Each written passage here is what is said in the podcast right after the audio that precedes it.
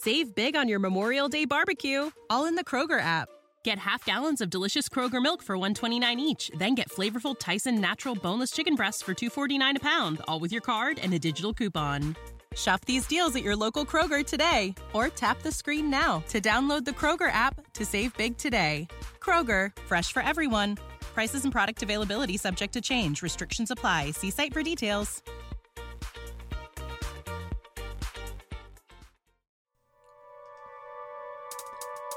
Lucifer Means Lightbringer presents a special joint podcast The Mythical Astronomy of Ice and Fire and the History of Westeros. The Great Empire of the Dawn.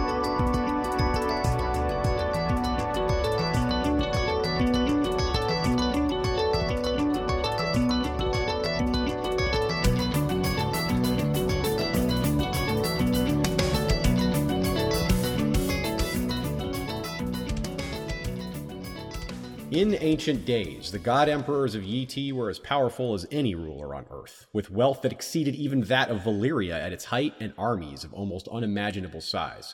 In the beginning, the priestly scribes of Yin declare all the land between the bones and the freezing desert called the Grey Waste from the Shivering Sea to the Jade Sea, including even the great and holy Isle of Leng, formed a single realm ruled by the god on Earth, the only begotten son of the Lion of Night and Maiden Made of Light who traveled about his domains in a palanquin carved from a single pearl and carried by a hundred queens, his wives.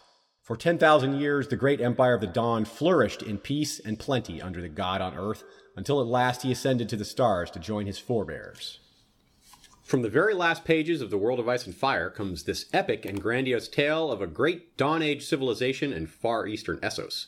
Although this legend is disguised as a Yitish origin story, there's a good reason to believe it's quite a bit more than that. As with so many topics covered in the past, related to backstory, setting, history, etc., it's a matter of gathering all the appropriately related details throughout all the source material and putting it all together. Quite often, it's like discovering a story within the story.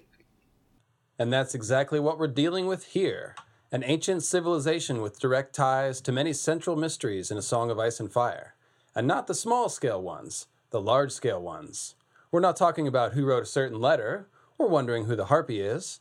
We're getting into the long night, dragons, and bonding with them, magic swords, strange black stones, and the ancestors of not just major houses, but entire races, not all of whom are entirely human. We'll even propose a possible mechanism by which the story of Azor Ahai and Lightbringer, ancient legends from the Far East, directly connect to the certain uh, famous events in ancient Westeros, shall we say. To do this, we have to not only go far into the past, we have to also go far to the east, past the smoking ruins of Valyria, past Slaver's Bay, past Qarth and the Dothraki Sea, past even the Bones Mountains, to a place with a name as epic as this lead in is making it out to be the Great Empire of the Dawn. Yeah, hello and welcome to a joint episode a History of Westeros meets Mythical Astronomy of Ice and Fire. Most of you have already met Lucifer Means Lightbringer, aka LML, through our Dayne and Asshai episodes, if not his own show.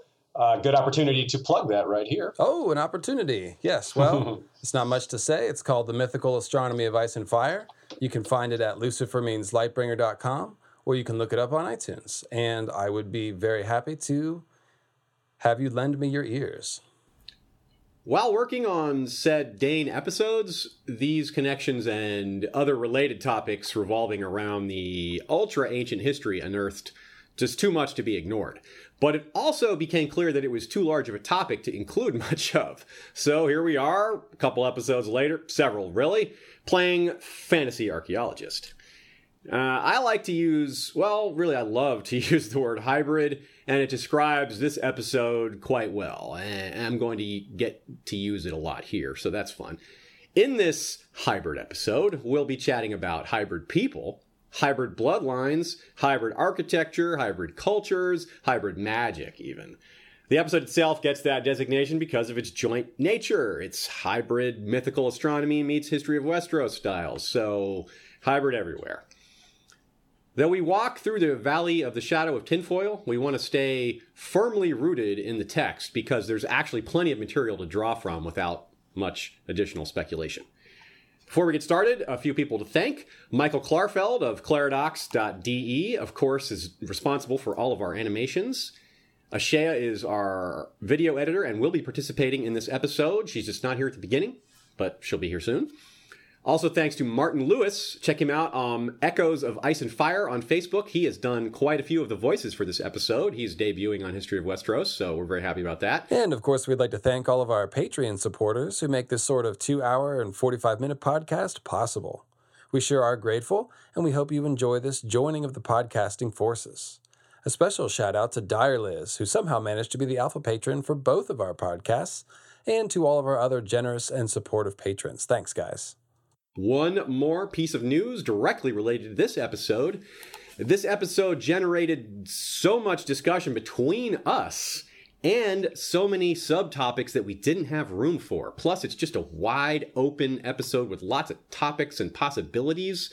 So we thought it appropriate to have our next Q&A episode be based around this episode and Asshai. So we're going to be taking questions on those two topics and anything related, as well as uh, bringing up a few discussion points that we couldn't fit in this episode, things that we'll discuss rather than script out. So that'll be a lot of fun. And right now we've got that scheduled for October 20th, 2016, of course, at it looks like we'll set it for about 3 p.m. Eastern Standard Time, but check the links once we may announce once this episode is published, that date will be settled, so you'll be able to see. It'll be posted in the video description as well as on our Facebook page and on other places in social media such as Twitter. All right, part one Legacy of the Ancients. Now, most of what we know about the Great Empire of the Dawn comes from the world of ice and fire, but so much of that lore is paralleled in some form or another in A Song of Ice and Fire proper. There are bridges between the two if you know where to look, and I think we do. Those connections will be the heart of this episode. For those connections to make sense, the Great Empire has to be clear in your mind, so that when we tread into the more familiar A Song of Ice and Fire territory, the parallels will stand out.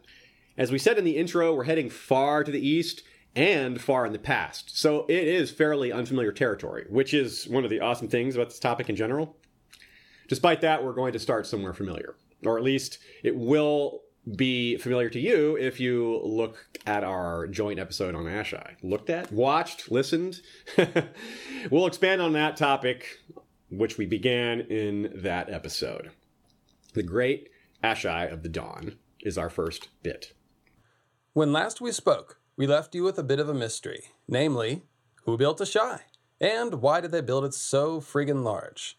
Asshai, if you recall, is bigger than Volantis, Qarth, Old Town, and King's Landing combined. It is mind bogglingly huge, the largest city of any kind in the world that we know of, and so old that no one knows who built it.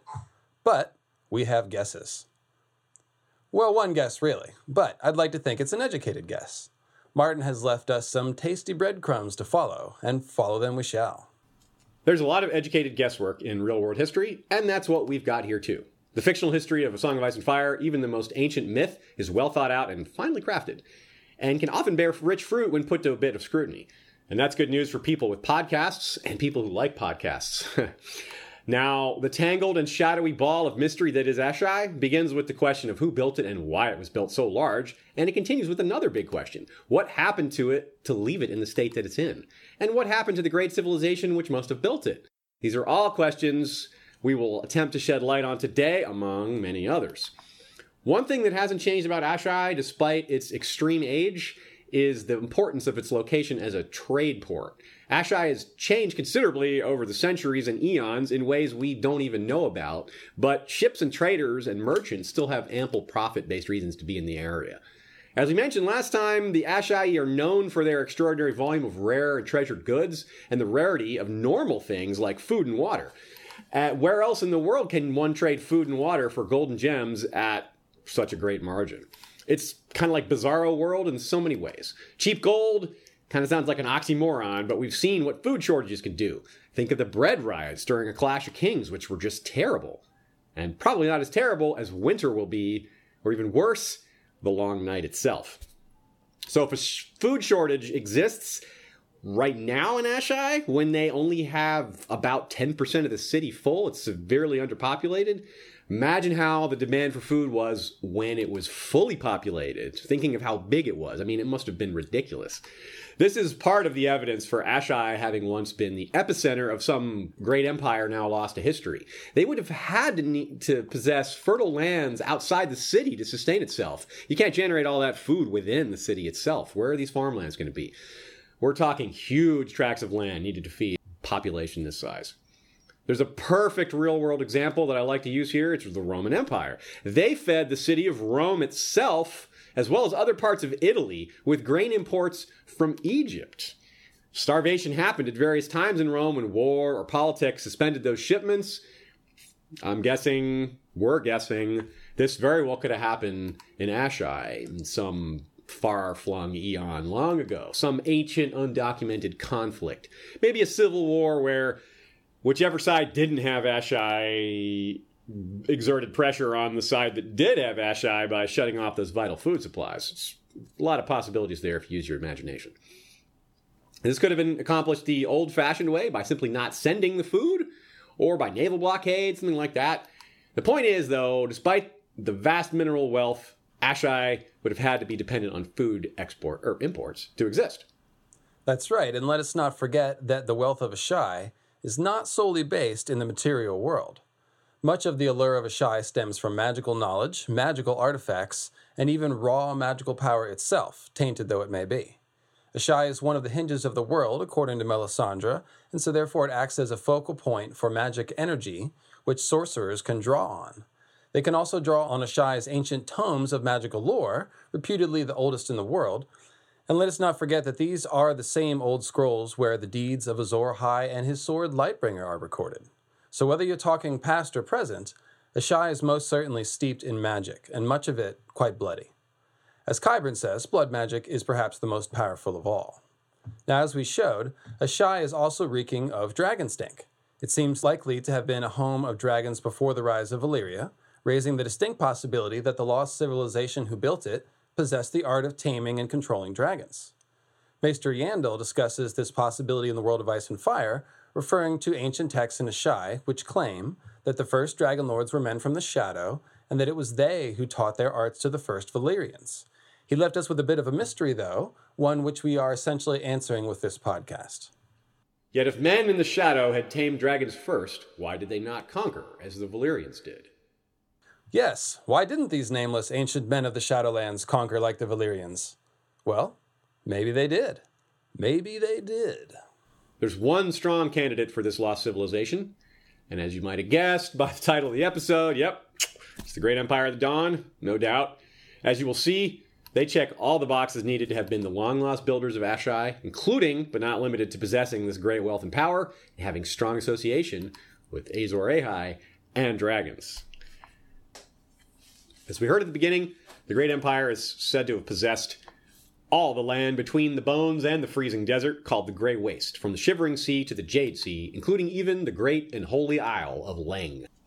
As you can see on the map here, if you're watching on YouTube or using our free ACAST player, which we highly recommend, it's a way to have audio podcasts with the occasional image, like a map shot like this one, or fan art, or something that we've included, just pop up right on your phone it's a great way to get little visuals in an audio environment. Just don't look while you're driving. But as you can see here, this is all the habitable land east of the Bones Mountains, basically, and it's bordered only by these extreme geographical features like the world's largest mountain range and these huge oceans and the so called frozen desert. Everything else they conquered. And the fact that they were able to possess the great and holy Isle of Leng, as they call it, indicates that they possessed maritime capabilities, the ability to transport large groups of warriors across a body of water, right?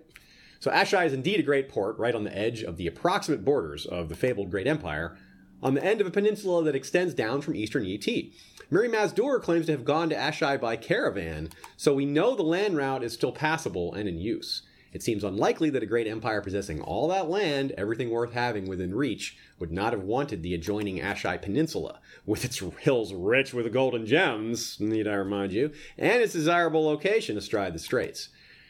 As we've said, Asshai itself would need to possess a significant amount of land outside the city just to subsist for food capabilities and, and, necessities. So it seems very difficult to imagine that some other empire existed alongside Asshai without coming into great conflict, at least not for a long period of time. Right, and it's pretty easy to see that uh, an empire as wealthy and powerful as the Great Empire was said to have been is an excellent candidate to be the builders of the largest city in the known world. And that's what we have on our hands potentially with the Great Empire of the Dawn.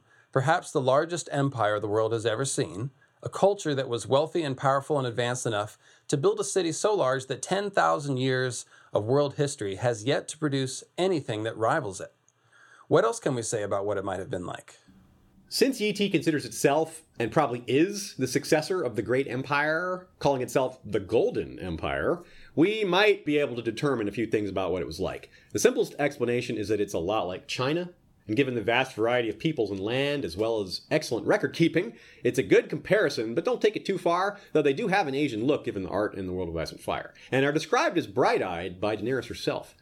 An empire would, of course, have many different kinds of peoples and cultures, but modern Yi Ti may have been the descendants of the former ruling class of the Great Empire, along with all the subject peoples as well, those that survived the Long Night, to whom it would have been important to salvage what they could of their lost culture.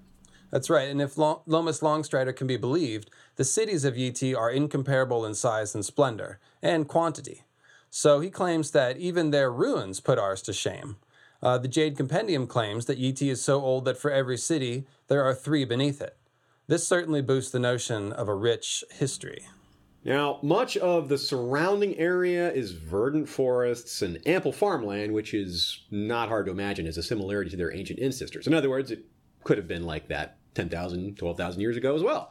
And civilizations with a lot of food, well, that means more babies, a bigger population, and that fuels the capacity and necessity for expansion.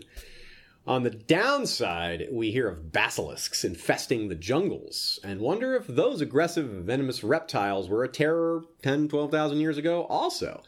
Some of the jungles and deep forests have stone roads, though these were definitively not built by the ancients, but by the so called eunuch emperors of Yi Yeah, eunuch emperors, right.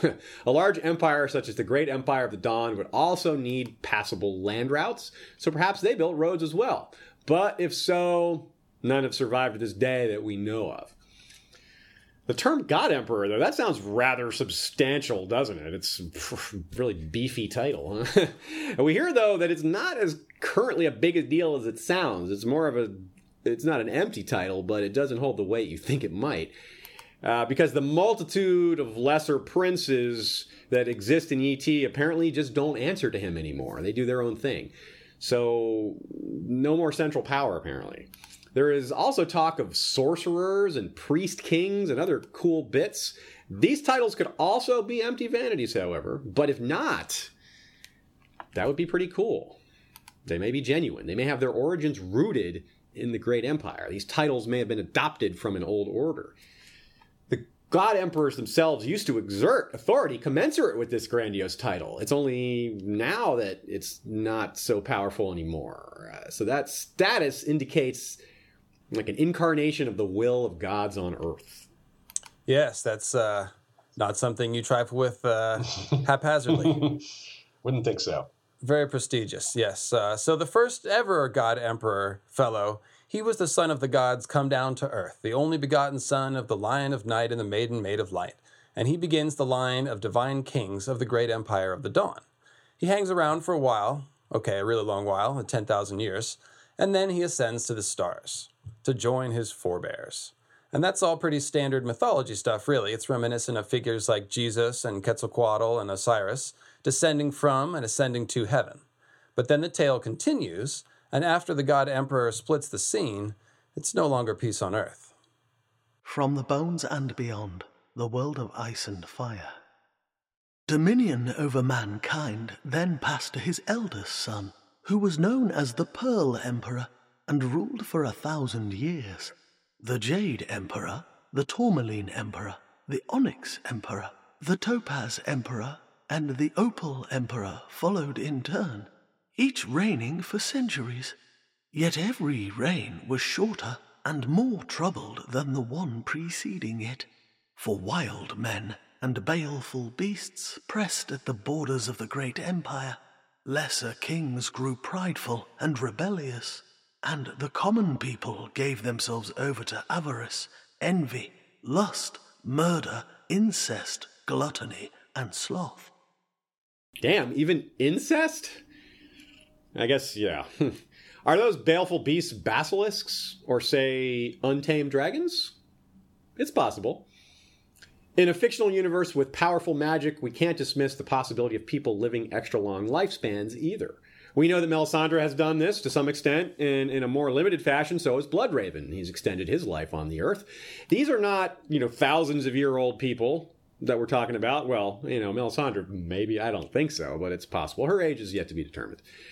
But really, the, sim, the, the, where place this really stands out as a similarity, I think, is comparing these mythical great empire figures to the Age of Heroes figures in Westeros, who also have these ridiculously long lifespans. That's kind of a common trait among myths, not just in A Song of Ice and Fire, but in real world myths as well. But despite the fact that it's kind of common, that doesn't mean there isn't a, a potential for a deeper connection here, a, a connection between perhaps these myths. It's perhaps more likely to conclude that these gemstone emperors who were said to rule for centuries represent royal dynasties or ruling families rather than singular figures, like you said. But whatever the truth, we can see that there is a clear theme of decline in this part of the story. The emperor's reigns grow shorter and more troubled, invasions and rebellions seem to have taken place, and the people gave themselves over to a list of sins that sounds very close to our own seven deadly sins. Except for they subbed incest in there because it's a song of ice and fire, and you, know, you gotta have incest. Of course. So, you know, how much of this is true, we don't know. Um, you know, were people really more sinful than usual? Maybe, maybe not. We'll never know for sure, but the story leads up to one final disaster, and it's one we recognize. Now, what could cause the end of such a powerful culture that existed for centuries and perhaps even eons? Like the Valyrians, in a sense, the great empire of the Dawn was enormously powerful. But as the few who survived the doom would tell you, there's always something more powerful. Part 2 The Old Long Night.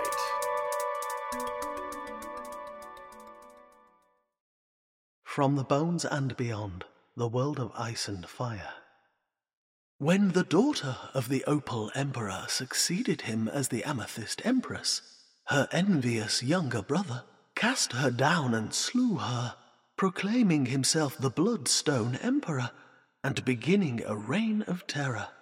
He practiced dark arts, torture, and necromancy, enslaved his people, took a tiger woman for his bride, feasted on human flesh, and cast down the true gods to worship a black stone that had fallen from the sky.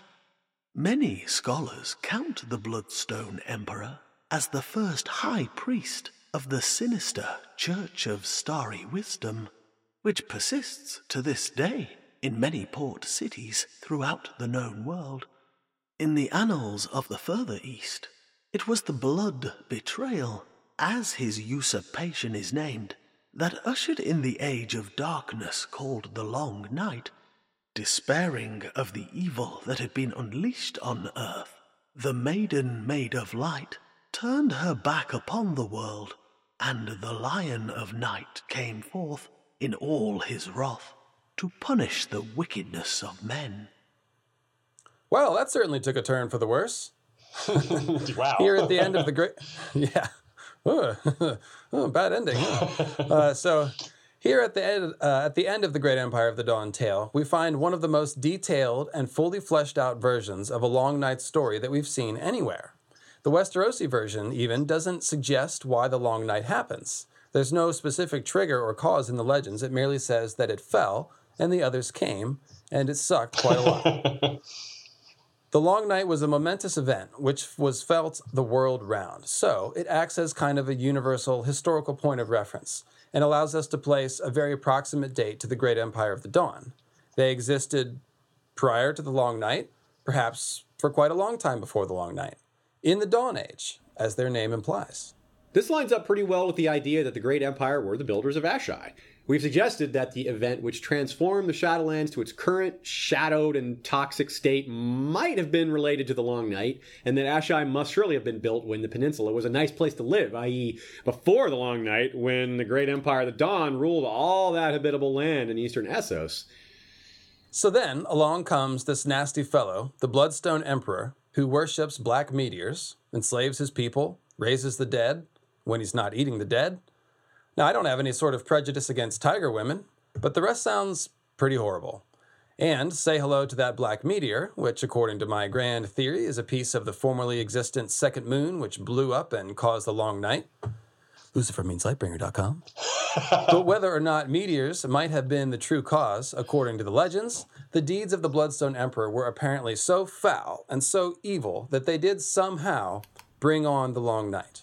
Luckily, a hero appears just when they're needed most. From the bones and beyond, the world of ice and fire. How long the darkness endured, no man can say, but all agree it was only when a great warrior, known variously as Hyrkoon the hero, Azor Ahai, Yin Tar, Neferion, and Eldric Shadow Chaser, arose to give courage to the race of men and lead the virtuous into battle with his blazing sword Lightbringer, that the darkness was put to rout, and light and love returned once more to the world. Look, it's the hero we were looking for, Ashea Ahai. I mean, Azor, uh, hi. Hi. anyway, all of these legends are a pretty major clue to us readers that we should take a closer look at this great empire legend because just about anything that has to do with Azor Ahai is potentially very relevant to the main story. It's also a major clue that the Great Empire of the Dawn is linked to Asshai, because as we've seen, the legend of Azor Ahai comes from Asshai. If Asshai was a part of the empire that the Bloodstone Emperor usurped and enslaved, then it makes sense that a leader of a rebellion might arise from amongst those enslaved people. Yeah, this really was one of those juicy nuggets in the world of Ice and Fire, which set the nerdier parts of the fandom ablaze. Five, five different names for Azor Ahai? What can we make of that? Well, quite a bit, actually. Uh, we can immediately discern the place of origin for three of the five heroes, and they all come from nations which have sprang up inside the former territory of the great empire of the Dawn. Yintar is surely the Yitish incarnation of Azor Ahai, since their oldest capital is Yin. This entire great empire fable comes to us from Yitish history, so it figures that they would have a Yitish version of Azor Ahai, and they do. Next, we have some fellow called Neferion, whose name sounds like would be perfect for a Decepticon or something. Neferion. He can only come from the city of Nefer, which is the last city of a once prosperous and now dwindled people known as the N'ghai. It's a creepy, mostly subterranean city associated with black magic and such. But the point is, Nefer is inside the territory of the Great Empire. Now, Hyrkoon the Hero is a dead giveaway because there's a huge desert east of the Bone Mountains, which used to be a kingdom called the Patrimony of Hyrkoon, as you can see here on the map. The only remaining traces of this kingdom are three cities of badass warrior women who guard the passes of the Bones Mountains Bayasabhad, Samyriana, and Kayakayanaya. The leaders of these cities supposedly claim descent from their Hyrkoon himself, thus Azor Ahai. Eldric Shadow Chaser is kind of the oddball. His name sounds vaguely Westerosi, and Shadow Chaser is a good name for someone fighting to end the long night. But other than that, you'd have to look at Mel- Michael Moorcock's Elric of Melniboné saga, Elric's heir and enemy happens to be named Yyrkoon. George, of course, big fan of Michael Moorcock. He threw the nod in there. There you go.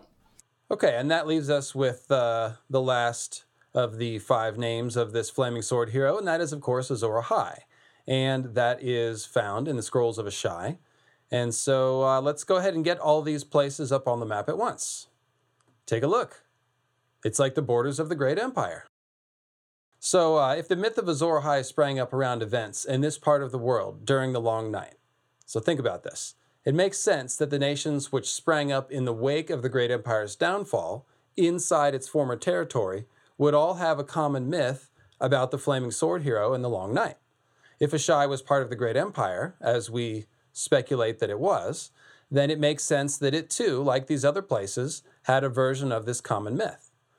Now, when we speak of nations springing up in the wake of the downfall of the great empire, We're actually talking about the very next lines of the world of, Ice and Fire after Azor Ahai comes around and ends the long night with Lightbringer. From the bones and beyond, the world of ice and fire. Yet the great empire of the dawn was not reborn, for the restored world was a broken place, where every tribe of men went its own way, fearful of all the others, and war and lust and murder endured, even to our present day. Or so the men and women of the further east believe. So the long night ended the great empire, and the world was changed and broken. Now, this language is particularly evocative of Asshai, of Asshai and the Shadowlands, and the survivors scattered and went their own way. Whatever civilizations existed afterward in Eastern Essos would have sprang up in the massive void left behind by the Empire's collapse. Sounds like Star Wars. yes, the Empire's collapse. The Empire. now it would be the First Order's collapse, right? Yi Ti seems to be the largest and most successful of these civilizations, and their aforementioned strong record keeping appears to go back to the Long Night, or at least back to a memory of it, which means they were probably among the first people to crawl out of the chaos, famine, and anarchy that was surely the norm during the Long Night. Yeah, and we'll talk about that more in a minute. But uh, the point here is that, as we can see, Yitish culture wasn't alone in carrying on the torch of the Great Empire. Other cultures, such as Hyrkoon, the Jogos Nhai, the N'ghai, and presumably many others, sprang up throughout eastern Essos. They were probably remnants of different tribes or races of people who had been formerly united under the Great Empire rule, since, as we said, an empire as large as the Great Empire of the Dawn would have had to have been a multi-ethnic empire to some degree. These are these would be the tribes of men who scattered, according to the tale, making new kingdoms amongst the ashes of the old. The myth of the flaming sword hero went with them and traveled everywhere the former empire existed, which indicates a cultural link between the great empire and these survivor peoples.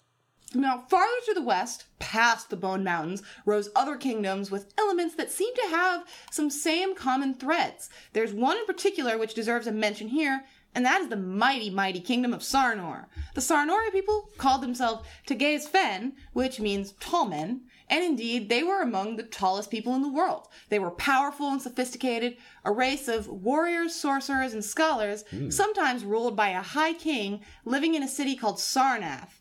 Before their empire was wiped out by the Dothraki three or four centuries ago, these tall men of Sarnor could boast of a kingdom arguably as great as Yi They seem to have emerged at a similar point in history, shortly after the Long Night, when new kingdoms were establishing themselves. They ruled over what is now the Dothraki Sea for thousands of years, and the World of Ice and Fire says that From the grasslands, the world of ice and fire.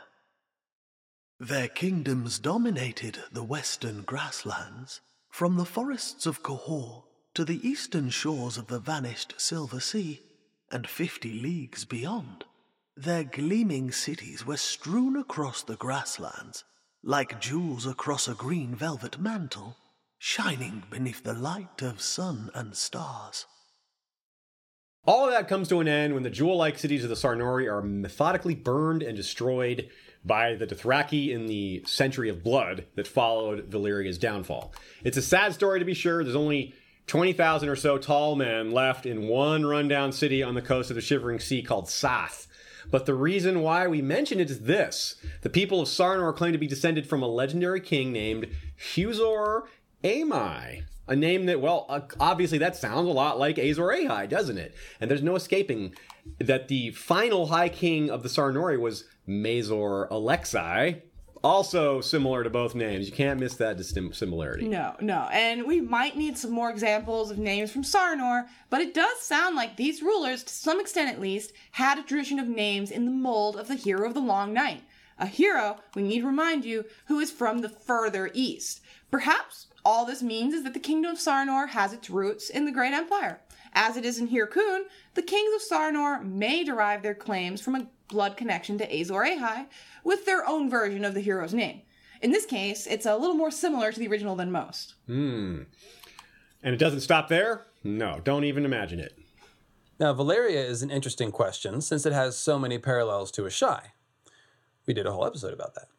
Remember that the ancient scrolls of Asshai claimed that men from the Shadow, meaning the Shadowlands by Asshai, tamed dragons first and then brought that knowledge to the first Valyrians before fading from history.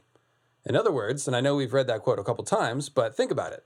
These ancient scrolls are suggesting direct contact between the last dragon lords of Asshai and the first Valyrians.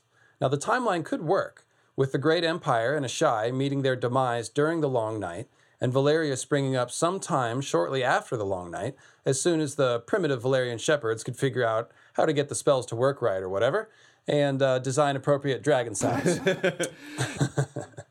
In those same ancient scrolls from Asshai, we find the prophecy of Azor Ahai's rebirth. The Valyrians, meanwhile, have the prophecy of the prince that was promised, which is a lot like, if not exactly the same, as the Azor Ahai reborn prophecy. Could they have perhaps had a legend of the original Azor Ahai as well? It's hard to know because their civilization and almost all their records were destroyed in a single day, as you well know, that old doom. But it sure seems possible, especially when you consider that Valyrian steel almost seems to be created in imitation of Azor Ahai's forging of Lightbringer, making magic swords with human sacrifice.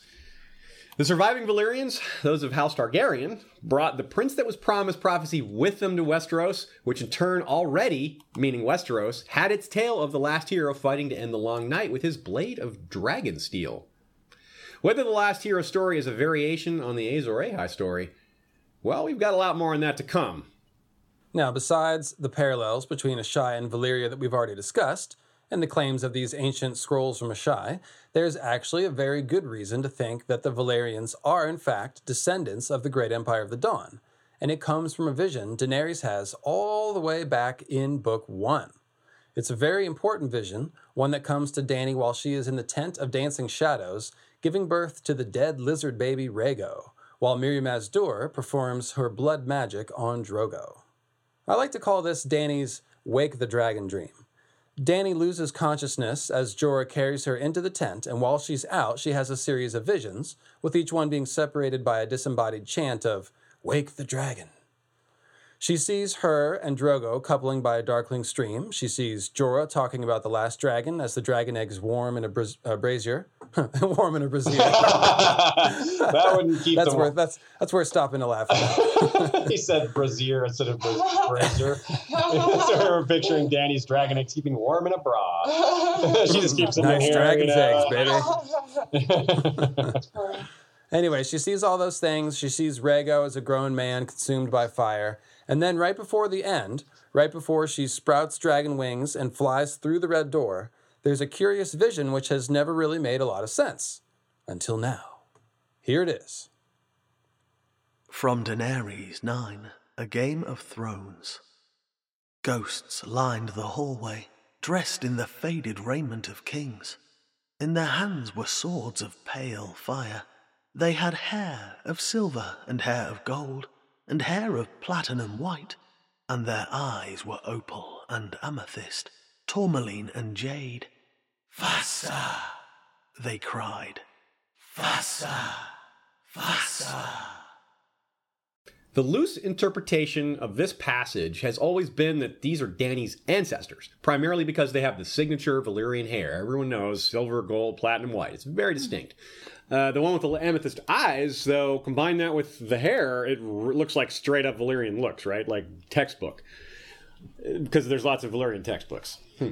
They seem to be rooting for Dany to wake her dragon, which makes sense if they're her ancestors. On top of that, there's this notion of pale fire, which is a bit of a hot topic. ah, see what I did there. Since the last Winds of Winter spoiler chapter. So this uh, mysterious pale fire, it's coming from the flaming swords. In fact, what's up with those? We've never heard of the Valyrians having flaming swords in a literal sense, though perhaps metaphorically, Valyrian steel or the mysterious dragon steel could absolutely fit. And some have suggested that these flaming swords are evidence that Dany's dragons are themselves Lightbringer, especially with lines like this. From Daenerys 3 A Dance with Dragons. When your dragons were small, they were a wonder. Grown, they are death and devastation, a flaming sword above the world. So, really, there are a lot of things to consider in this dream of Dany's, and we could easily get lost in it. Asshai and dragons and Lightbringer are all possible connections to the Great Empire, and we've shown connections between the Great Empire and Valyria. But these gemstone eyes, really, these are really telling. There's nothing like them anywhere else in the series. Telling, yes, very. And we have seen that the emperors of the Great Empire of the Dawn are associated with different gemstones jade, tourmaline, onyx, topaz, opal, pearl, amethyst, and bloodstone. You may notice that the four gems in Dany's dream of the kingly ghosts are a match to four of those eight gemstone emperors opal, amethyst, tourmaline, and jade. In other words, this may well be a vision of Dany's ancestors, but from the great empire of the dawn, not Valyria. Now, the amethyst eyed person in Dany's dream is perhaps meant to symbolize the Amethyst Empress, or her tribe or house, and of course, the Amethyst Empress was the one in power when the Bloodstone Emperor supposedly usurped the throne, committed the blood betrayal, and caused a long night. Now, it may be that Asshai and the Great Empire did more than pass the knowledge of dragon riding to the Valyrians. They may have passed some genetics as well. Well, that actually makes a great deal of sense if you think about it, since most people in Westeros think that you need the blood of the dragon in your veins to ride a dragon. We do not know if this is technically true, given the examples of nettles, but at the very least, we're very confident that it helps to have the special blood. At the very least. It isn't necessarily necessary, Helps a lot, though. So the logical way for Dragon Lords from Asshai to teach the arts of taming dragons to Valyria would be to marry into their gene pool. You don't have to teach anything, you just give them the genetics. If some of the last royalty of the Great Empire also had silver gold hair and eyes of amethyst, well, you know, Amethyst Empress, etc., you can see how it makes a lot of sense to hypothesize a direct line of cultural and genetic transmission between Asshai and Valyria, just as the ancient Asshai scrolls claim. Right. If the basis for the Dragon Rider connection is having the right blood, i.e., magical genes, then you can't really justify the maesterly claims that the Valyrians were taught dragon riding, because passing those genetics the normal way by having babies is a lot easier to do than teaching someone how to create that magical bloodline in the past, even if it does require incest. Yeah, Maybe incest is what they were taught. Zing! Now, the link between the gemstone eyes of the ghosts in Dany's dream and the gemstone of the empire, uh, gemstones of the emperors of the Great Empire of the Dawn was first noticed by my good friend from the Westeros.org forums, who goes by the name of Durran Durrandon. I think this is a really major connection because it's what tells us that these people that Dany saw in her dream back in Book One are actually the same people as the Great Empire of the Dawn. So, all credit to him for this great find. And Durran has actually written a must-read essay, what I call must-read, and it's uh, it's titled "Daenerys is the Amethyst Empress Reborn," and we've got links to that on the show notes of this episode, I'm sure, or you can look it up on Westeros.org, Amethyst Empress Reborn. And uh, way back when we were first making these discoveries early last year, Durran and I were sort of sort of had our heads together on this.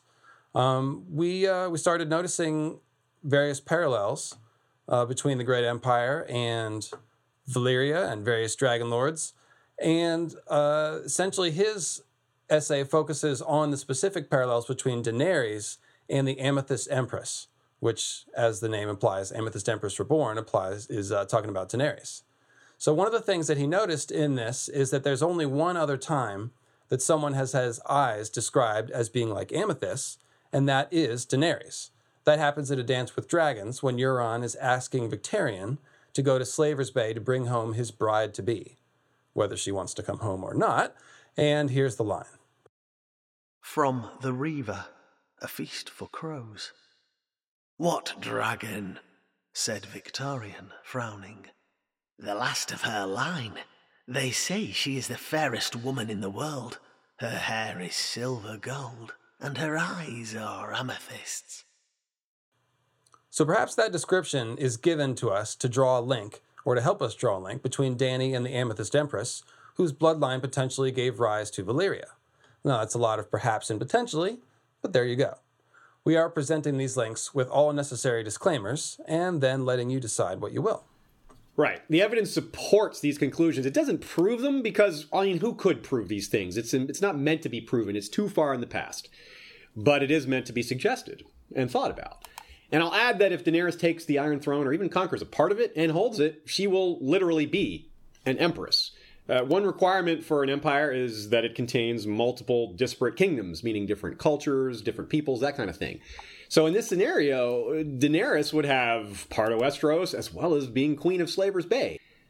The Seven Kingdoms itself is culturally connected in a lot of ways, despite large differences, too much so to be qualified as an empire. And that's why he's King Aegon, not Emperor Aegon the Conqueror. And this also, by the way, explains why there's multiple names for the same savior figure within one empire. Different languages, cultures, etc. They're all going to have a different word for this kind of thing. But all bowing to the same emperor, keep in mind. Or empress. Hmm? And for what it's worth, Euron claims to have journeyed to Asshai and Valyria with a special eye for magical knowledge and power, acquiring things like the Dragonbinder horn or magicians of various kinds he can chain up in the hold of silence. There is a lot to suggest he wants to be seen as a god or god emperor like the ancient kingdoms of the East. He may have learned the idea there, learned the concept, learned how they do it. He wants to be worshipped. He elevates himself to the level of one, up to a god, by demonstrating his disdain for the gods of men, by committing atrocities against various religions and their followers, and, you know, especially their priests.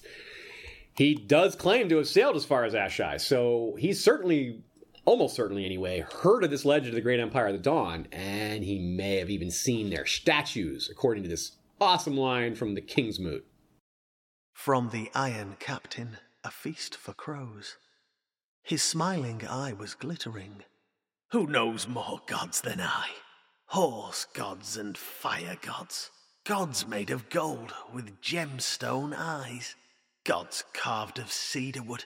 Gods chiseled into mountains gods of empty air. I know them all. Golden gods with gemstone eyes, eh? We'll call this very interesting and move on for now. now. Many have noticed that Euron has certain parallels to the Bloodstone Emperor, particularly in the new TWOW spoiler chapter. So perhaps, uh, by the way, quick shout out, History of Westeros, great episode on ana- analyzing that uh, chapter. Thank you, sir. Uh, so perhaps he sees Dany as his Amethyst Empress and himself as a kind of new King of the Long Night, a Bloodstone Emperor reborn. Perhaps. And just like that tale tells us, the Bloodstone Emperor overthrew the Amethyst Empress, and this is called the Blood Betrayal. Meanwhile, Euron's plan is to marry Daenerys and steal her dragons, which might be bonded to her through blood, blood betrayal, etc. It's it's there's a lot of similarity in the language used there. This, incidentally, as we said in our episode on the Forsaken, this isn't actually a spoiler if you wanted to avoid the Winds of Winter spoilers. But we did point out that that chapter makes a Euron episode important to do, and it's forthcoming from us at some point in the relatively near future. This episode has more to do with Daenerys than any other main character, but it shows you that characters like Euron and other really important figures that we'll touch on later in the episode, cross referenced from these revelations from the world of Ice and Fire, create all sorts of important connections which may parallel the main storyline, given how many dots we're connecting here. Absolutely. And I am also working on, or working my way towards, a pretty Euron heavy episode myself, so watch out for that because his entire face is pure mythical astronomy. It's like a freaking sky map, kind of.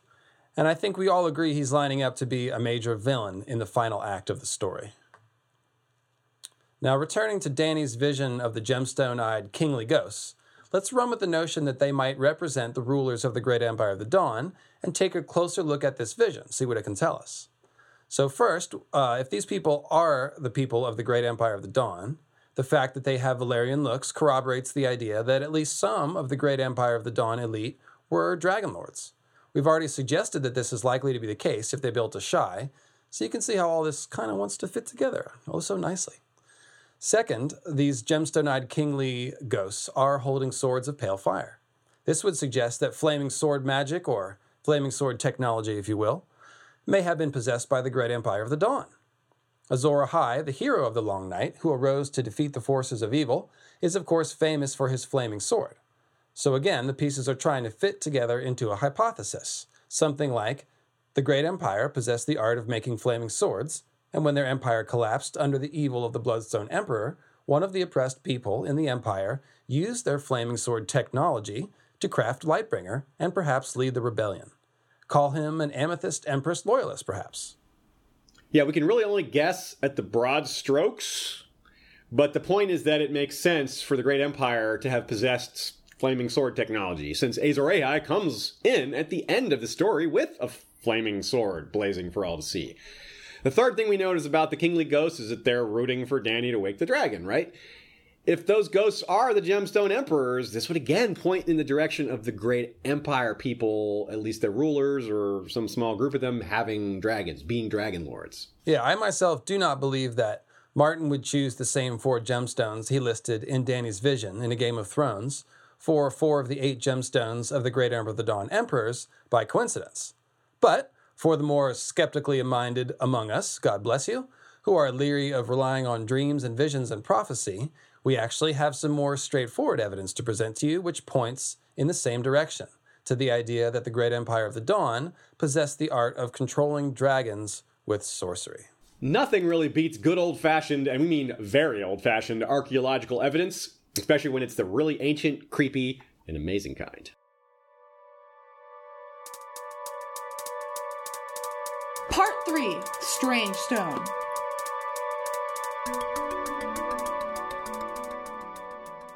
Are two different kinds of strange stone in A Song of Ice and Fire fused black stone and oily black stone. Although some confusion has arisen about this, the two types of black stone are pretty distinct from one another, so let's define them and list the locations where they can be found. Then we can take a look at those structures in particular and play fictional archaeologists like Indiana Jones. Because the Great Empire of the Dawn has potential ties to both fused and oily black stone. We're mostly going to be concerned with the fused blackstone, so first let's briefly discuss the oily slash greasy blackstone, which seems to come from us come to us rather from the pages of an H.P. Lovecraft novel. It may well be one of the many A Song of Ice and Fire call-outs to Lovecraftian ideas, where strange stones, meteoric or from the depths, exert some form of evil or sickening influence and sometimes act as agents for possession, mind control, or obsession to the level of Captain Ahab or Gollum, to use another fantasy figure. Gollum. Gollum. Yeah, just like that. Uh, the first thing that we can say about George R. R. Martin's Oily Black Stone is that we do not know what it is or where it comes from originally. It's basically a mystery. All we know is that there is some kind of black stone which has a greasy or oily look and feel to it, and that it is found in several specific locations.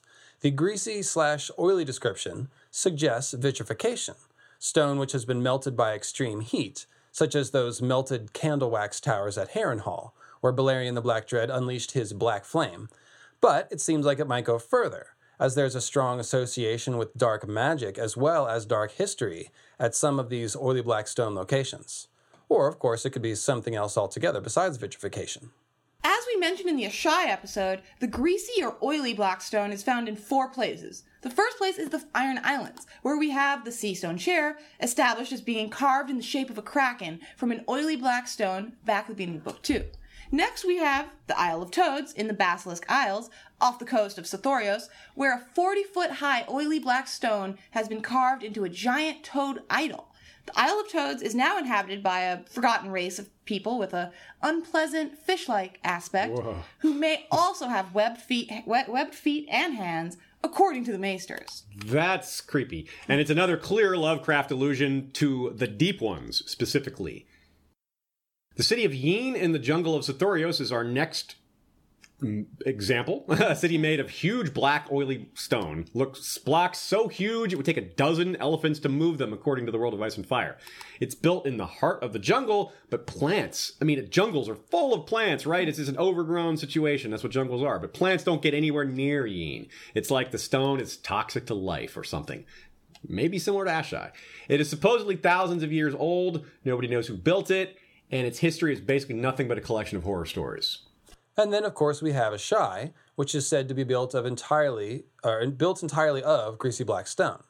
We do not know if we are talking about blocks of greasy black stone or something else. Nice corbelled arches, little sort of masonry. Uh, we don't know. We just know it's made of oily black stone. Now, Asshai's stone may be toxic to plant and animal life, just as Yin appears to be, although we can't know for sure because we don't know whether the toxicity of that area is coming from the stone or the land or the capital S shadow or something else. now, the greasy black stone of Asshai is said to drink the light, uh, but this is not said of any other greasy or oily black stone, so we can't be certain if this is a quality of all oily black stone or just the stone at Asshai. There's actually one more. We can call it a 4B or a maybe 5 with an asterisk. It's Moat Cailin, the ruined for- forest fortress that sits astride the neck and guards the north from invaders, supposedly thrown up by the first men. We're saying supposedly uh, in this case. We're calling this a maybe in general because there's a scene in A Dance with Dragons where Theon observes these scattered blackstone megaliths of the fortress after it rains, and to him, they appear to be coated in some fine black oil. Mm. Yeah, maybe just the wetness, but maybe something. Now, this is interesting because the construction style of Moat Cailin, which is built from blocks of black basalt as large as a crofter's cottage, including its 50 foot high curtain wall, is a close match to that of Yin, which is built from the very large blocks of oily black stone. We are all in agreement in regards to questioning the idea that the first men built Moat Cailin at all, since stacking such huge blocks into a 50 foot high curtain wall seems somewhat beyond the capabilities of the first men, who were mostly building crappy ring forts for the most part at this time. Now, nothing like Moat Cailin exists anywhere in Westeros, so even if the stones aren't the oily stone or the oily kind, the size of these blocks, it's a real mystery. Now, we're told that giants had a hand in it too, but that idea is problematic and there's really not much to support it. So that's oily black stone. It's weird, it's a little funky, it can be carved and shaped into idols of squid or toads, or in my personal case, cats, and used to build fortresses and cities like Yin and Asshai, and maybe just Moat Cailin. It might have some magical qualities of a foul nature, too.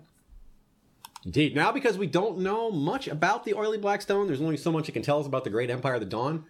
As we've been saying, the corrupted and blighted state of the Shadowlands certainly seems to have been the result of a, some kind of cata- catastrophic transformation. Mm, at least we think it's pretty likely. And we propose that Asshai was likely to have been built before this event happened, when Asshai would have still been a nice place to live.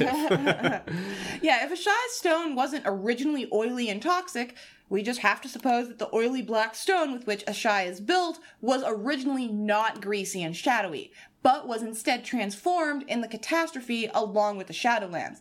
The alternative is that the some is that someone built the largest city in the world out of this nasty, toxic, greasy black stone, and that really just doesn't seem likely. Seems like ridiculous. it's like building New York City out of trash. Yeah, just yeah, like building all your pipes out of lead, and you know that lead. Yeah.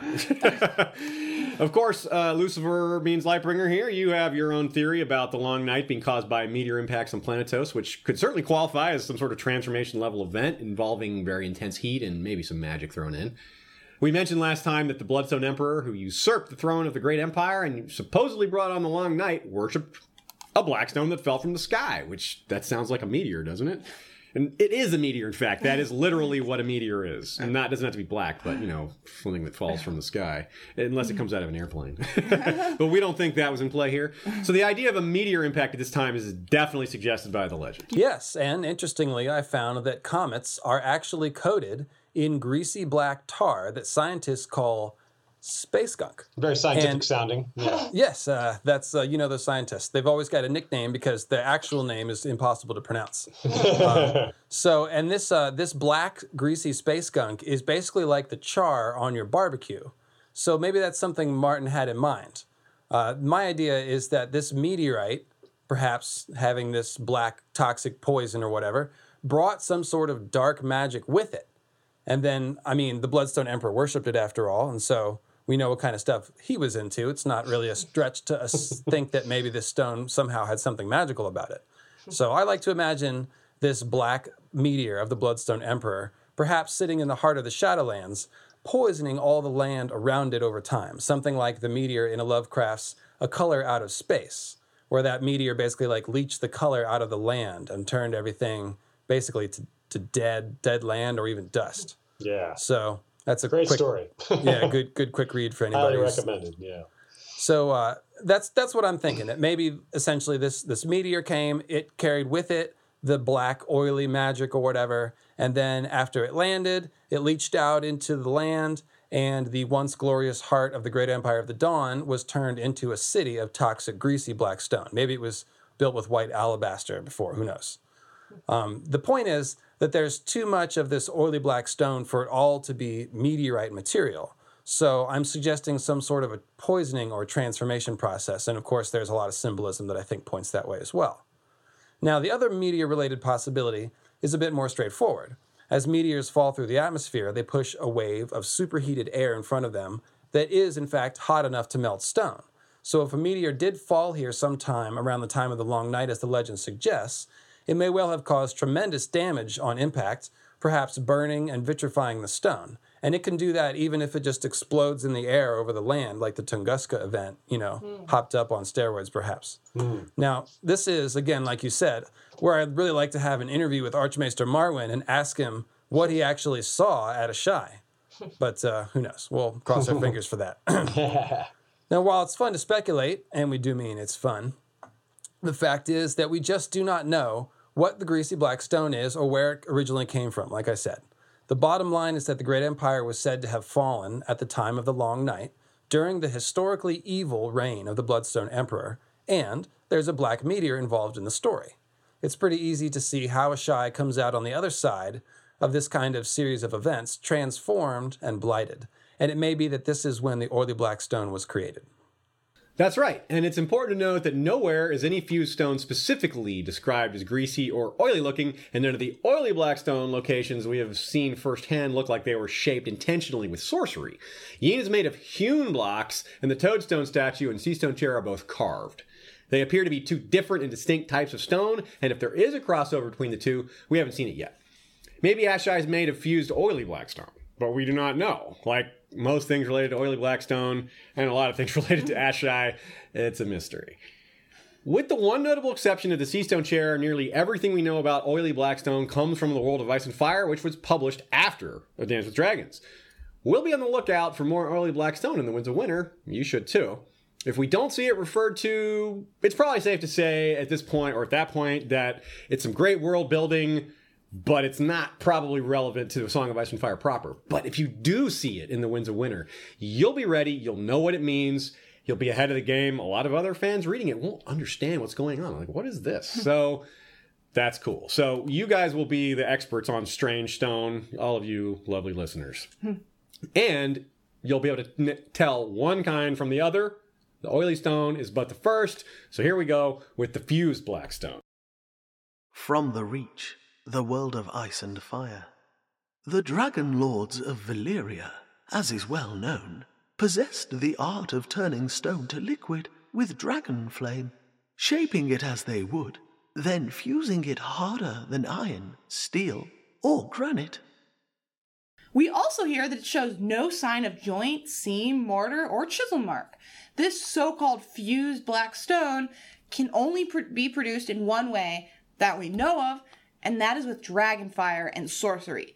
Dragonfire to turn the stone molten, and sorcery to control the dragon, to make the stone flow into the desired shape, and then to freeze it in place. Now, if you've ever tried to shape molten rock with your bare hands, well, you know it can be pretty frustrating. I've had this problem myself many times. Do not try it at home. You really need sorcery, yeah. you might see fused blackstone called dry blackstone in the fandom on forums or something like that to differentiate it from the wet slash oily blackstone. The World of Ice and Fire refers to it as either Fused Stone or Dragonstone, lowercase d. You can see why we're not going to do that. That's confusing. Dragonstone, the castle, capital D, which is made of fused black stone. Yeah, Dragonstone is made of Dragonstone. So yeah, we're going to not make it more confusing. So we're going to keep calling it Fused Stone. Before the Valyrians built Dragonstone, they used this technology closer to home, the Valyrian Peninsula and nearby it, such as Volantis. It is the closest that we know of to Valyria that still exists. From the free cities, the world of ice and fire. Two hundred feet tall, and so thick that six four horse chariots can race along their battlements side by side, as they do each year to celebrate the founding of the city. These seamless walls of fused black dragonstone, harder than steel or diamond, stand in mute testimony to Volantis's origins as a military outpost. The city has grown far beyond those black walls, so that they are now more like inner walls. But only those who can claim direct descent from Valyria actually live behind those famous walls. Now, less famous, but somewhat similar, are the Black Walls of Tyrosh. There's no fancy old blood exclusivity thing going on here that we've heard of, and these walls probably aren't as large, but like Volantis, the place was built as a military outpost, and over the centuries, if not eons, it grew well beyond those walls. Right on. And they also did this on a smaller scale in more remote places where their interest was in slaves rather than military concerns. A fused stone outpost exists on the peaceful Isle of Naath, for example. Naath, how do you guys say that? N- N- N- Naath, Naath, whatever. N double A. yeah. And in addition to building fortresses this way, there are the legendary Valyrian roads, which Lomas Longstrider counted among his list of wonders made by man in his famous book of the same title. The Valyrians earned a second spot on the Longstriders list by making a Valyrian road over the mouth of a huge river. And here we are speaking of the Long Bridge of Volantis, which is made entirely of fused black stone. But that's it, as far as we're told. Surely we'd have more examples of it in the world if Valyria didn't get doom smacked, as it seems to be nearly indestructible. Some of the fused stone structures made in the Valyrian Peninsula would have sunken into the sea, but if they're truly as hard as diamond, even the extreme heat might not destroy them, at least not all of them. Some of the so called topless towers. Hot. Ah, I get it. I get it. Topless. Oh, okay, topless. Topless high towers? Right, Mm. yes. Hot, no, Valyria's hot. Towers gone wild! That's funny. So the topless towers of Valyria that are f- famous from history that we hear about being built there, they may have been made of this dragonstone slash fused stone, and only Euron knows for the, what these cursed cities of the Freehold look like nowadays, unless he's a bloody liar. Okay, he's probably a bloody liar, so probably nobody knows what they look like, but it's possible somebody does. Anyway, the full Freehold of Valyria was around a very long time, thousands of years, maybe five or more, and they controlled a huge portion of Essos, but all of their most important cities on the Valyrian Peninsula perished in the Doom. So there's really no way to know how much the fused stone was used throughout the heart of the empire, but I'm guessing there was some, maybe a lot. Now, in any case, the Valyrians didn't just use dragonflame and sorcery to make roads and fortresses, they also made swords that way, of course. Although there are strong rumors and hints that making Valyrian steel involves human sacrifice and blood magic, there are no such rumors about fused stone, for what it's worth. As long as those Valyrian roads are, I certainly hope they didn't require blood magic. But with an empire as bloodthirsty and ruthless as Valyria, we certainly can't rule it out either. Now, despite that, there is a lot in common with Valyrian steel and fused stone. Given those similarities, perhaps should we, we should be calling this stuff Valyrian stone. But we wouldn't do that because that would be confusing. So we'll call it fused stone. So all that is well and good, useful information, no doubt. But what does it have to do with the Great Empire of the Dawn? Well, there are two places in the world with structures that are made with what appears to be fused stone, but are clearly not the work of Valyria. Indeed, both are said to date back to a time before Valyria even existed, before they arose, before the shepherds found those dragons, before the Long Night. Uh, the first of these examples is very far away, far back in the east, and best of all, it was supposedly built by the great empire of the dawn. From the bones and beyond, the world of ice and fire. No discussion of Yi Ti would be complete without a mention of the Five Forts, a line of hulking ancient citadels that stand along the northeastern frontiers of the Golden Empire, between the Bleeding Sea and the mountains of the Morn. The five forts are very old, older than the Golden Empire itself.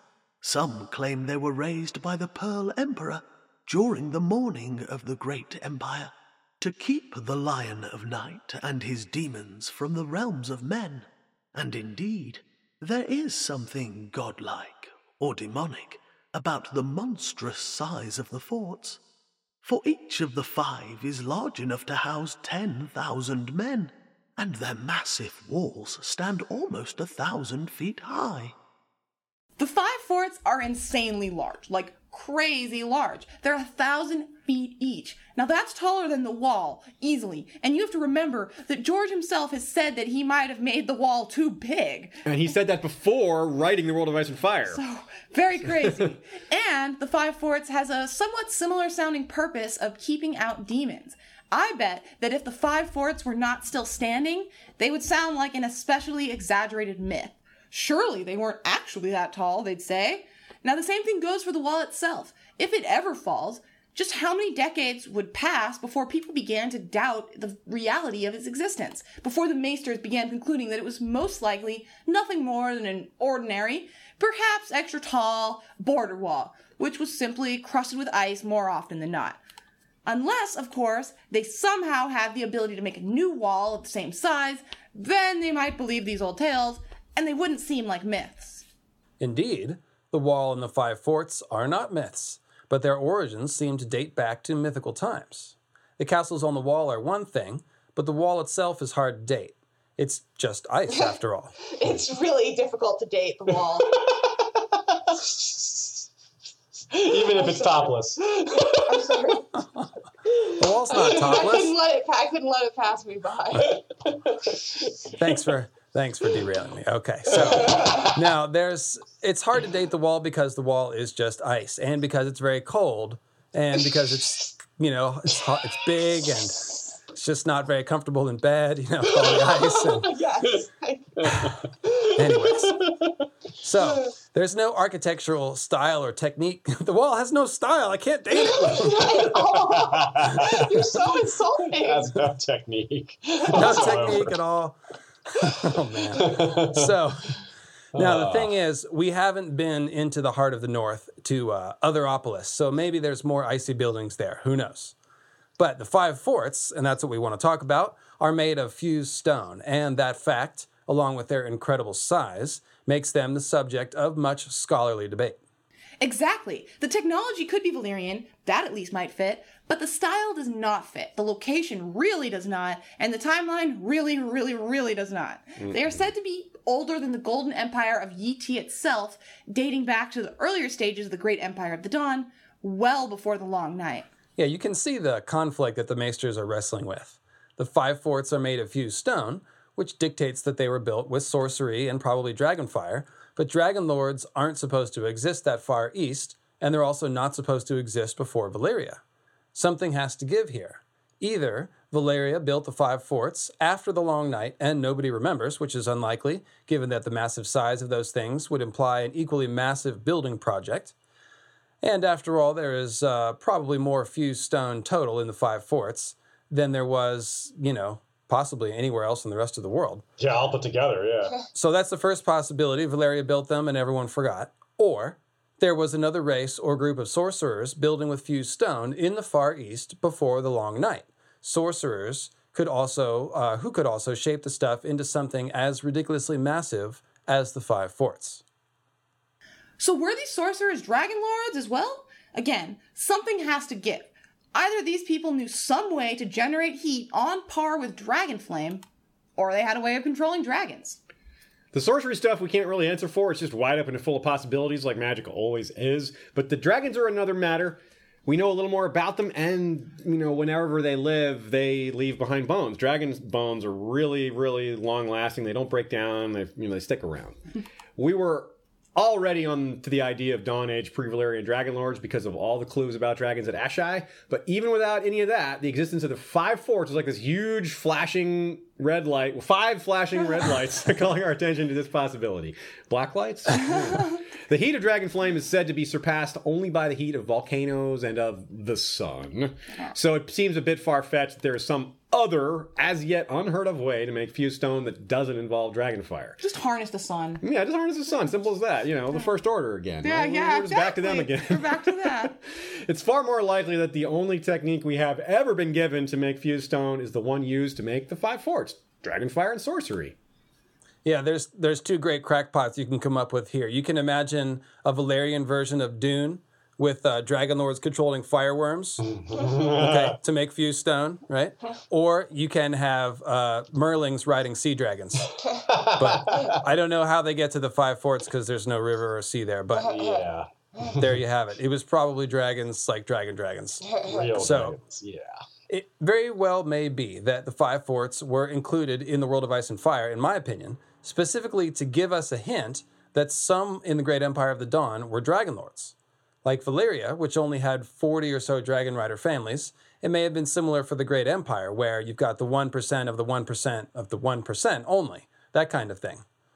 The fact that the five forts survive intact, though they seem to be more than 10,000 years old, is a testament to the hardness of fused stone. It's basically indestructible like Valyrian steel.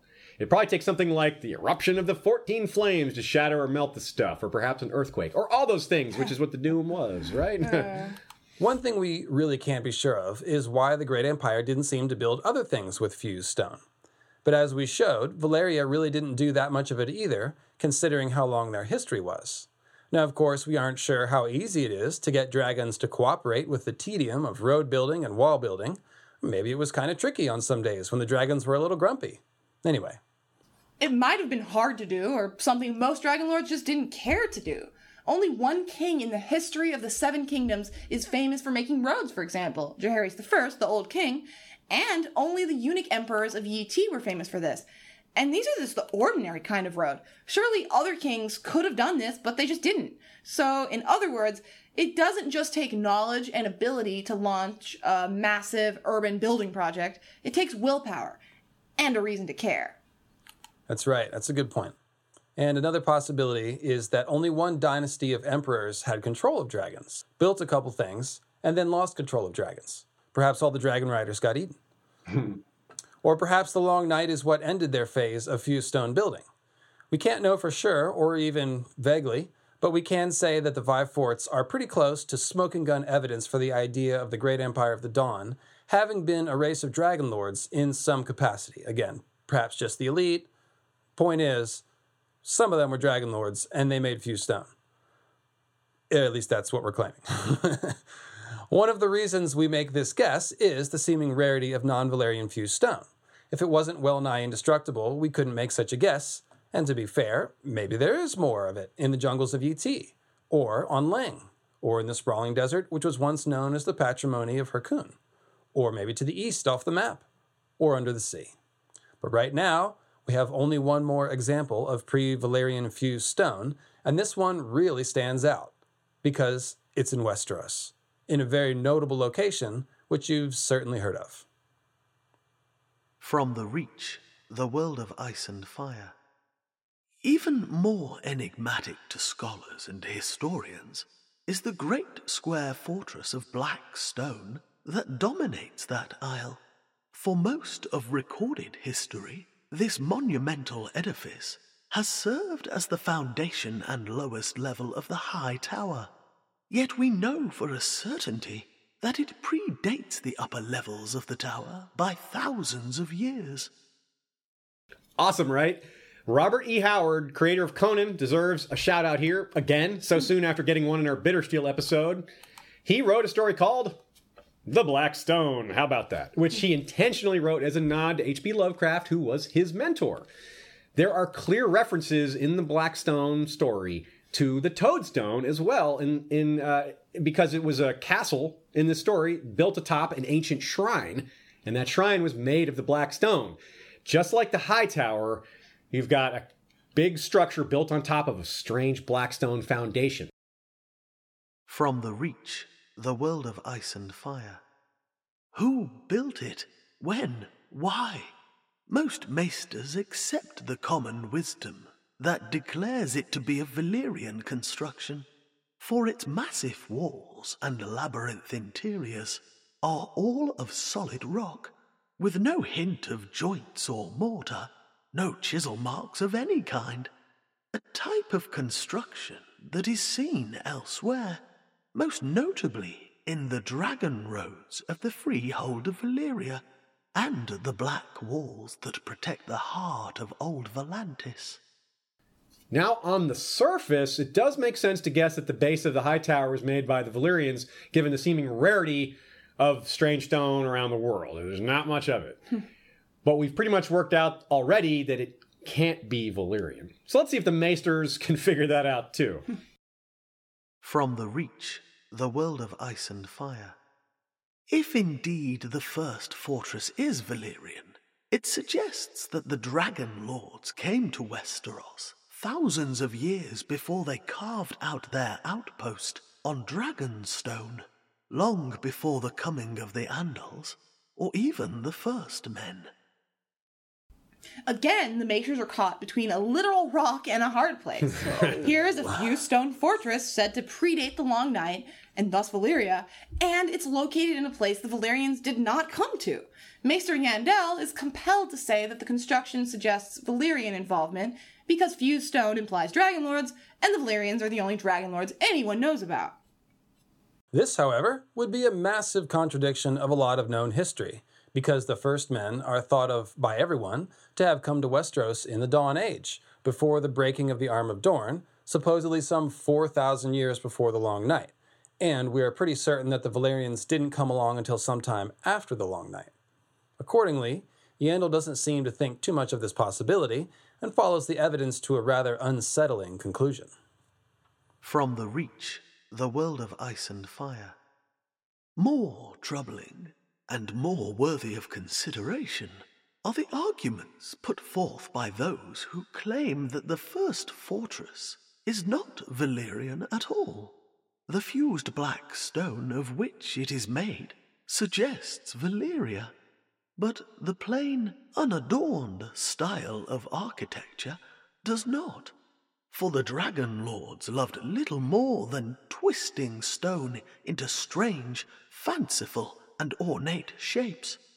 Within, the narrow, twisting, windowless passages strike many as being tunnels rather than halls. It is very easy to get lost amongst their turnings. Mayhaps this is no more than a defensive measure designed to confound attackers, but it too is singularly un-Valyrian.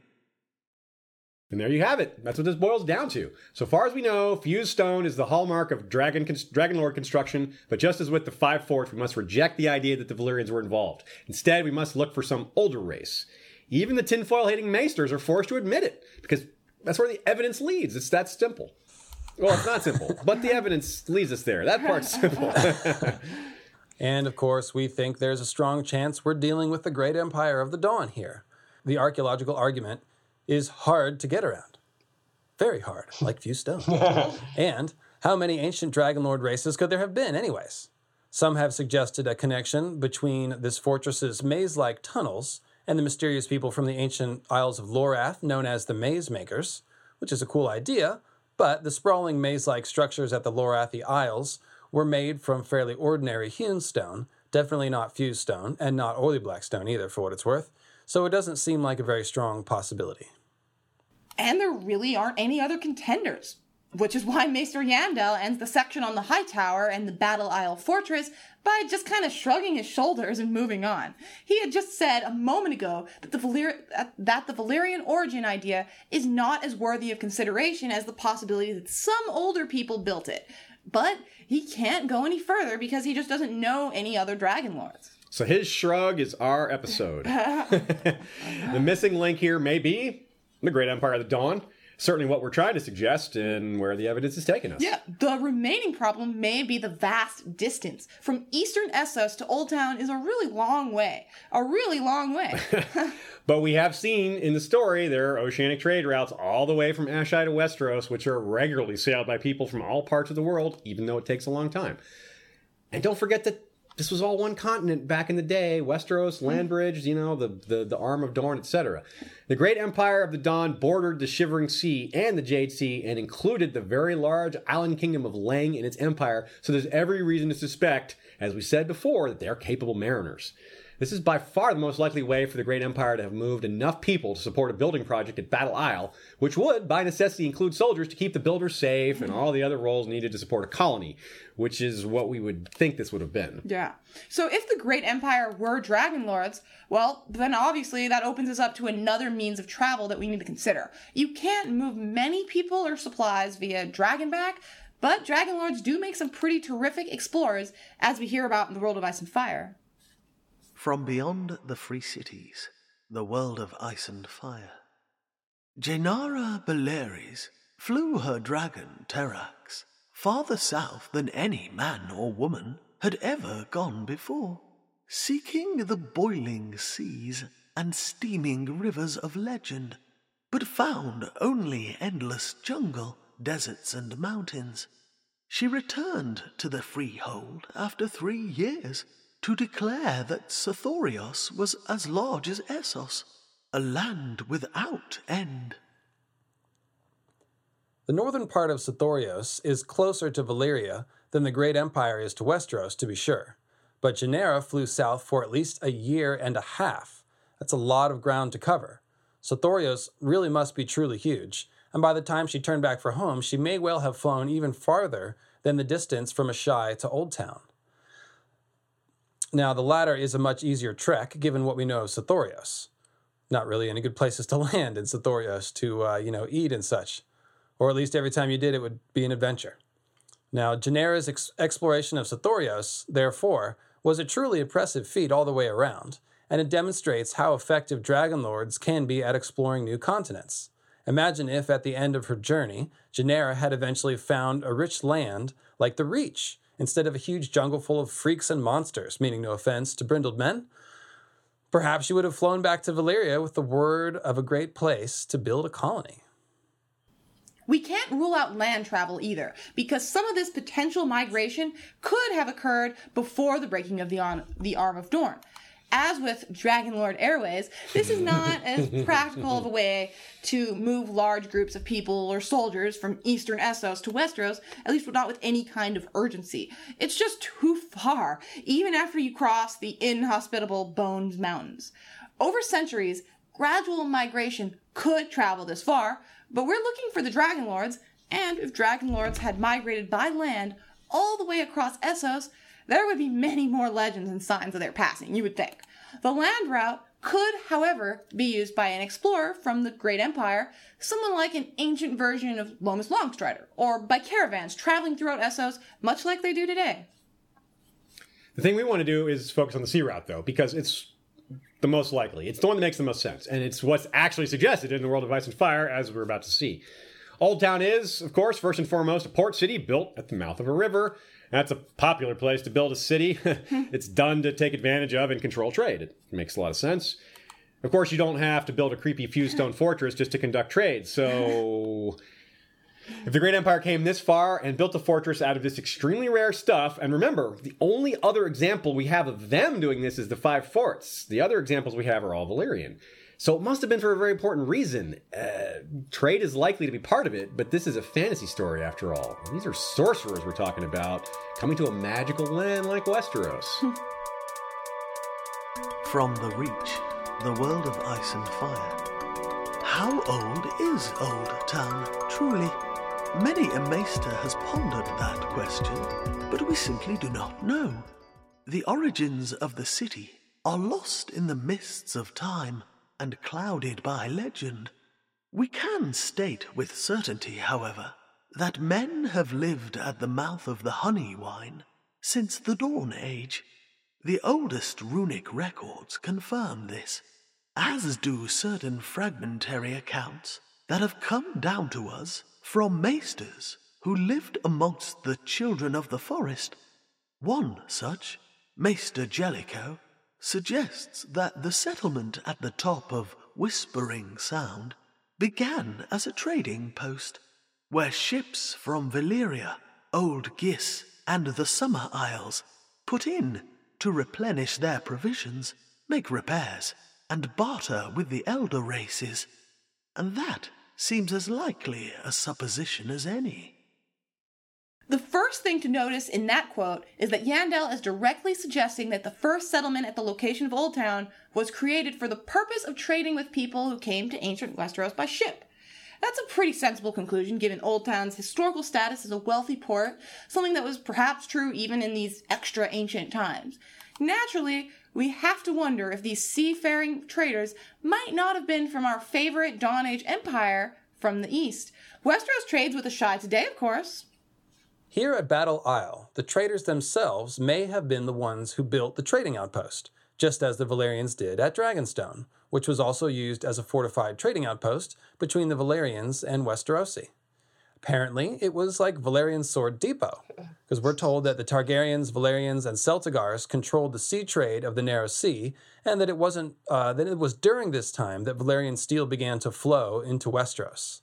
There are supposedly 227 Valyrian steel swords in Westeros, so that's a fair amount of sword peddling given the exorbitant prices that we hear of. Dragonstone's strategic maritime location makes it a good place to build a trading outpost, just as Battle Isle's location athwart the Honeywine does. Tyrosh, too, fits the bill as a fortified trading post made of fused stone and built on an island in a strategic location. The World of Ice and Fire continues by suggesting that the builders of the Battle Isle Fortress may have been seeking more than just trade. From the Reach, the world of ice and fire. Were they slavers, mayhaps seeking after giants? Did they seek to learn the magic of the children of the forest with their green seers and their weirwoods? Or was there some darker purpose? These are seriously awesome imagination provoking ideas, even the darker bit of especially the darker purpose bit. But let's take a moment and think about this concept. Come to learn the magic of the children. Whoa, that's so many. Wow, that's just uh, mind blown. What if some of the ancient magics attributed to the East were actually first learned in the West? That's something we're going to talk about in the Q and A discussion episode that I mentioned at the beginning of this episode. Actually, that's a topic I'll be exploring in the next few mythical astronomy podcasts because I do think there is a connection between Azor Ahai and Greenseer magic, and between Greenseer magic and dragon bonding. It's a bit of a side branch to our topic here. Greenseer magic, trees, side branch. But you're right to uh. point out that it is a fascinating tidbit. Hey, you can't bring me on History of Westeros and expect me not to make puns because that's what you guys do. All right. So let's also consider the other tantalizing suggestion about why the builders of the Fused Stone Fortress might have come to Westeros to enslave giants. That's a pretty tall order, Oh man, Jesus! I would say, but it might not be total fiction because we have already heard a famous story about a legendary, long lived mythical figure using giants for workers, and that would be Brandon the Builder. Perhaps it was a mutually beneficial arrangement at uh, Battle Isle, much like Wun Wun helping the Ni- uh, Night's Watch in A Dance with Dragons, working for uh, turnips and vegetables, it appears. but we must also consider the possibility that helping is serious distortion and that these were not willing helpers. Brandon the Builder is also rumored to have been involved with the construction of the later iterations of the High Tower, which were built on top of the Fused Stone Fortress. So perhaps there's a connection here between advanced builders of ancient Westeros and using giants for manual labor, willing or unwilling.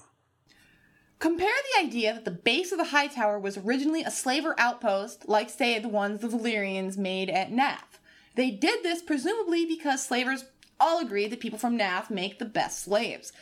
Giants wouldn't be quite as tractable, but think of all the work that they could do, the huge things that they could lift. The slavers must have thought of that. They just have to have. Hmm. The more we compare the great empire to Valyria, the more common themes that we find. But this is our first foray into the slavery parallels. It was obviously huge in Valyria, as we all well know. Given that it is still in full swing over in Yi Ti, it might have been present in the Great Empire as well. The Bloodstone Emperor, for instance, was said to enslave the citizens of the Great Empire during the long ri- his long night reign of terror, but it is certainly possible that the citizens might have enslaved other people prior to this. Yeah, it's hard to say. Did they also enslave the children themselves and carry them far to the east? Whoa, like just a few of them, experiment on them, and phew, yeah, a lot of possibilities there. With giants, this has seemingly been done in current times as well. Yezzan zo Qaggaz, the yellow whale, I'm sure you remember him, he who is described as you know four Illyrios, right? Even if it didn't come from Westeros, this giant slave of his, it surely didn't come from Slaver's Bay, so it traveled at least some distance, possibly a great distance. So this is not without precedent. So we and the world, world of Ice and Fire are hammering away at this hmm. point that someone who came well before the Valyrians made this. And however shocking that may be, the evidence is extremely strong. Either the Great Empire came here and built this fortress outpost, again, fortress slash trading outpost built at the mouth of a harbor like Dragonstone or Volantis or Tyrosh, or else an entirely separate Dragon Lord civilization existed and built Battle Isle. We think the former seems more likely by far. Now, as we examined in our Shy episode, the legends around Battle Isle also indicate a dragon presence in this part of Westeros. We have tales of dragon slayers from the Age of Heroes in the Reach, such as Serwyn of the Mirror Shield and Davos Dragon Slayer, and there are old tales of dragons having roosted on the walls of the Battle Isle Fused Stone Fortress until the first Hightowers slew them. When taken into consideration with the Fused Stone Fortress, it really does seem like we have a case of myth which has a basis in fact. So, what happened to the builders? Well, again, the name Battle Isle might be a clue. Perhaps the Dragon Lords did try to invade from their fortress stronghold, but were turned back here in the great forgotten battle which gave the island its name. And that's a mystery they talk about, is that it's named Battle Isle, but no one remembers why or what battle it was. So then we have Archmaester Perestan speculating that the Valyrians built the Fused Stone Battle Isle Fortress, and he suggests that, quote, the Valyrians had in ancient days reached as far as Old Town, but suffered some great reverse or tragedy that caused them to shun all of Westeros thereafter. Now, if we allow that he is mistaking the great empire of the Dawn for Valyria, the rest of his speculation may be correct. Perhaps the tales of the Hightowers putting an end to the dragons roosting at Battle Isle refers to the Hightowers and other First Men putting an end to the dragon lords who are roosting there. Hmm. From the Reach in the World of Ice and Fire, the stony island where the high tower stands is known as Battle Isle, even in our oldest records. But why? What battle was fought there? When? These are questions we can't really answer, but it would fit if it was part of the war for the Dawn. Controlling a fused stone fortress seems like a big deal, let alone making it. we mentioned the parallels between the, Ba- the Battle Isle fortress and Dragonstone as fortified trading posts built of fused stone, and actually Tyrosh would fit this description as well. And it's worth noting that the surviving Valyrians of House Targaryen eventually turned their fortified trading outpost into a place to launch an invasion of Westeros. One has to wonder if the Great Empire might have done something similar, or at least thought about it. Since the pages of history can't tell us, we'll stick to the physical evidence. We've looked at the stone, and we'll continue to, but there's another form of physical evidence we haven't touched on yet people. Part 4 The First Men of the Dawn.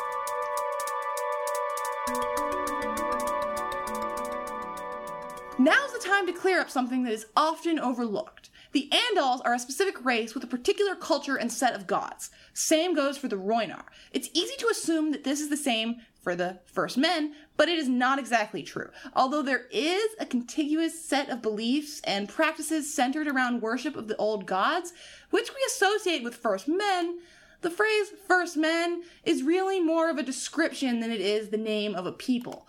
Andal and Rhoynar are specific peoples. First Men is a general blanket term. Yeah, absolutely. And I mean, personally, what I suspect is that when the Andals came, they simply dubbed everyone who was already there First Men. I like that suggestion a lot because the Andals are the ones who first started writing everything down. If the original First Men had more written records explaining all the different waves of migration and who all these different subpeoples are, it might be otherwise. We might have a record of it, Yeah. but we don't. So they're just this blanket term. The Rhoynar, you must remember, came in one major wave, all with Nymeria, and they came from the same place along the Rhoyne.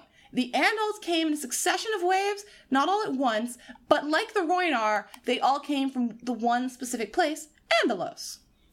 On the other hand, the first men came in waves spread out over thousands of years, and crucially not from one particular place. They were a mixture of incredibly ancient cultures from a time we have no records of, just tales. But we also have some archaeological evidence. We do not really know where the first men came from. The Maesters only have the vaguest of speculation. Over time, the first men, living as close together as they did throughout Westeros, grew close to one another, and these disparate groups began to amalgamate. But not all of them. Compare the early first men who settled in Dorne to the ones who settled in the north.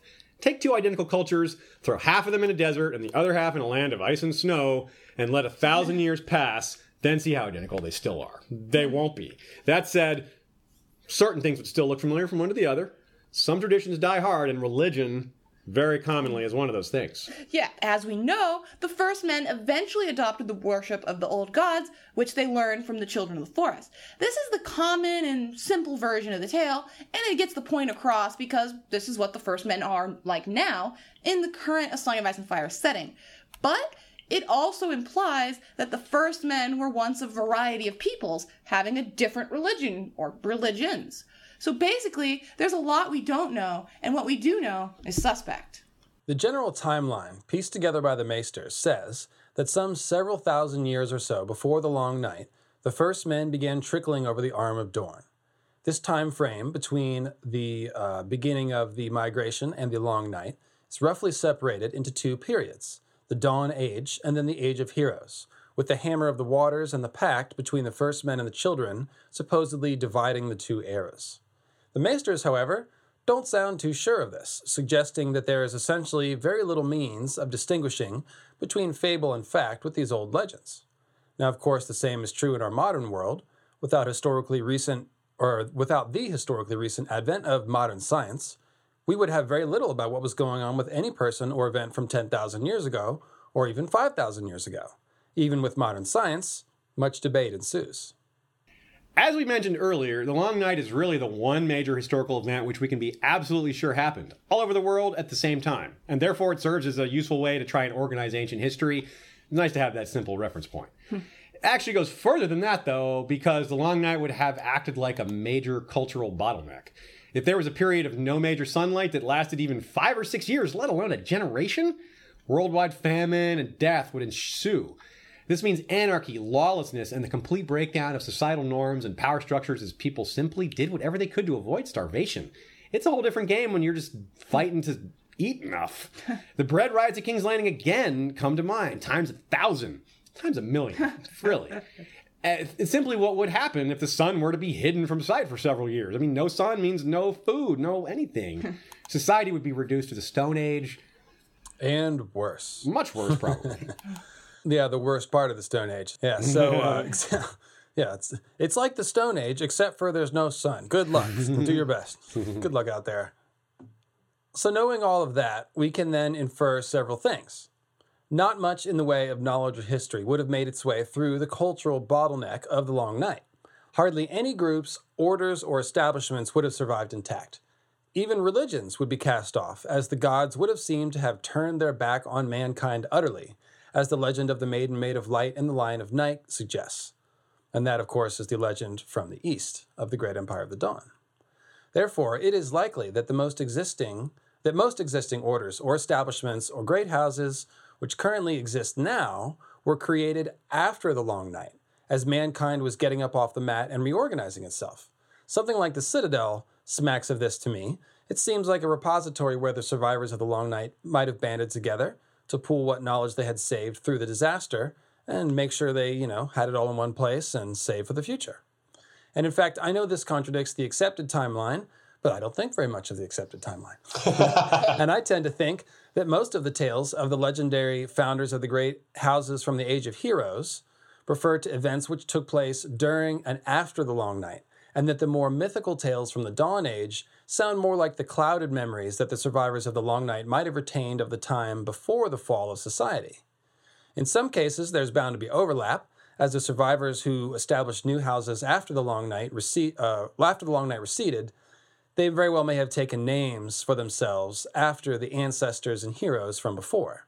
But my point is that the people who were lords and kings before the long night would have been very unlikely to maintain their hold on power through the long night. New lords and kings would have been established afterward, though, surely, and that's when I suspect we should see someone like Bran the Builder appear to found a great house and build lots of impressive things for the new world. This means that the Night's Watch, which seems to have its origins rooted in the Long Night itself, may well be the oldest institution of any kind in all of Westeros, excepting the Green Seers and perhaps the Sacred Order of the Green Men on the Isle of Faces, whatever they are. Now, the World of Ice and Fire more or less tells the same story, saying that the world after the Long Night was a broken place, and that the great empire did not reform, and that the survivors were suspicious of one another, scattered, and separated. In the wake of the great empire's fragmentation, new empires and kingdoms then sprang up, and the same thing would have happened in Westeros. Which is all a really long and hopefully interesting way of saying that we cannot know how many different people came to ancient Westeros before the Long Night, only that the people who made it through to the other side of this bottleneck eventually came to be known as the First Men. Bam. There were potentially thousands of years of human activity in Westeros before the slate got wiped clean by the Long Night, and the great empire of the Dawn, Mariners, and Dragon Riders could have come to Old Town at any point in that time, either before any First Men were there, or while First Men were there, or both. If any of the people from the East decided to stay or had offspring with the natives, they would now simply be considered First Men. And we say a lot of these things with only relative certainty, but being uncertain doesn't mean the idea is tinfoil or crackpot, or anything like that. Take a second to consider your own ancestors. And I don't mean your grandparents or, or even their grandparents. I mean go back as far as you can to, to when humankind was living in caves. Point being, we all have ancestry that cannot be traced back to a certain point. You could go back as far as the records go, but eventually you'd get to a time where there are no records. A point where the certainty of history fades into the impenetrable haze of the never recorded. That point where the historical record falls off comes in different places for different people in real life, but in Westeros, often it's the long night that makes that benchmark. It's probably, if we want to make a real world pel- parallel to the long night, it, it works to use the meteor that killed the dinosaurs, combined with the something like the European Dark Ages, where knowledge was lost and there's no history. And it helps round out the picture of all that, what we would call a planetary reset button. As far as we're told, the vast majority of what we know of as first men were bronze wielding, hide wearing, primitive men capable of building modest structures, farms, and ring forts and the like. Nothing too fancy. So it's really hard to imagine how they could have made something like Moat Cailin with its gigantic cottage sized blocks or the base of the high tower with its fused black stone. Those things are just well beyond anything else they created, but may well have been possible for an advanced people like the Great Empire of the Dawn, or at least might be possible with their knowledge and techniques if somehow some Westerosi had learned or been taught them. Yeah. In fact, some of the figures of the Dawn Age and the Age of Heroes do sound rather godlike, living for very long periods of time, like the god emperors of the Great Empire were said to have lived. Perhaps some of these might be memories of an advanced people who were present in ancient Westeros before the collapse, or perhaps they're larger than life descendants, or even just people who learned something of their magic. One has to think of Bran the Builder, who is associated with two mysterious structures which are both said to have warding spells woven into them Storm's End and the Wall. Now, he's also said to have planned out the final version of the High Tower, which sits atop the fused stone fortress, which is not itself magical, but worthy of mention nonetheless. That's right, and even when we shift the focus away from structures which seem to have been made with some amount of magic, we see other signs of advanced building construction in ancient Westeros, which are very hard to attribute to the first men. And here we are speaking of round towers. Sounds uh, very, you know, blase, very, not blase, but very bland. It's like, whoa. Very- Well, yeah, why are round towers so interesting? exactly. Well, it turns out round towers are supposed to be a construction style only brought to Westeros by the Andals. The Maesters bring this up several times in the World of Ice and Fire, and Jaime mentions it as well in A Dance with Dragons. From Jaime 1 A Dance with Dragons. Raventree Hall was old. Moss grew thick between its ancient stones, spiderwebbing up its walls like the veins in a crone's legs. Two huge towers flanked the castle's main gate, and smaller ones defended every angle of its walls. All were square. Drum towers and half moons held up better against catapults, since thrown stones were more apt to deflect off a curved wall. But Raventree predated that particular bit of builder's wisdom. That so called builder's wisdom is exactly the kind of knowledge that gets lost when a civilization suffers a complete collapse like the Long Night, or even something not as big as the Long Night could cause that. But the descendants of those relative few who survived the catastrophe might later consider those round towers and say, oh, look, that's cool. Look what our ancestors built so long ago. And over time, they might try to copy that building style. But they might not be able to. They might not figure it out, and they may not know why round is important. They might just think, oh, mm-hmm. round. Yeah, let's just do square. That's easier. They, you know, they don't know exactly. That's kind of wisdom that they hmm. lost. But there's a fly in the ointment, or perhaps a few flies in the ointment, because there are several round tower structures which are said to date back to the Dawn Age, or the Age of Heroes, which would be thousands of years before the Andals came to Westeros with their clever round tower building technique. Castle Pike is one, the first keep of Winterfell is another, and perhaps most notably, we have Storm's End, which is probably the most advanced of the three. Check out this quote from the World of Ice and Fire about Storm's End.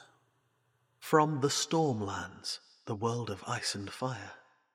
Storm's End is surely an old castle, but when compared to the ruined ring forts of the first men, or even the first keep of Winterfell, which are past Maester in service to the Starks, examined and found to have been rebuilt so many times that a precise dating could not be made, the great tower and perfectly joined stones of the Storm's End curtain wall seemed much beyond what the first men were capable of for thousands of years. The great effort involved in raising the wall was one thing, but that was more a brute effort than the high art needed to make a wall where even the wind cannot find purchase. As we can see, the round tower design of the first keep is less conclusive because it has been rebuilt many times, but Storm's End poses quite the mystery. The Maesters do mention the possibility that Storm's End could have been rebuilt many times, also, with its final round form being devised by the Andals, but they have no evidence to suggest this other than the mystery of the round design itself. It's kind of like, well, who else could it be? And even the Andals never built anything described quite like Storm's End, so it just doesn't work. Hmm. Toss in the idea that magic might have been involved in its creation, which the Andals aren't associated with at all, and we have to acknowledge the possibility that the legends are right, and Storm's End and its round tower really do date back to thousands of years before the Andals came over. The remnant of some lost architectural knowledge. As for Castle Pike and its round tower, there is a lot of evidence which suggests that it too is very, very old. We'll get to that in a moment. All of this taken together suggests that somebody other than the people we think of as first men were in ancient Westeros building amazing things, whether it was the Great Empire of the Dawn or someone else or some combination of both. We can be fairly confident in this because they left us their stone handiwork, which cannot be explained by the accepted timeline of Westerosi history, which I have so little regard for. Uh, Hear that? He hates Westeros history. oh, hey! Oh no! no. Say it ain't so. he has no regard for the history of Westeros. No, no, It's the timeline. It's the timeline I hate. I give you guys money every month. But it's not just archaeological evidence, of course. What about genetic evidence? We will never know what outstanding bloodlines went extinct thanks to the long night, but the question we are concerned with is this Is it possible that some of these mysterious builders could have left genetic evidence of their presence in a way that would still be recognizable today? Hmm. In the real world, you might be able to look at someone and guess parts of their ancestry, but you certainly can't guess what family they're from. In Westeros, it is not common, but also not uncommon for a family to have a distinct look. The most ancient Westerosi noble houses trace themselves to a famous legendary founder from the Age of Heroes. A lot of times, this founder has genetic traits that persist even now. We don't fully understand the mechanism for this, and there are plenty of theories out there, including one in our Weirwood series. Check that out.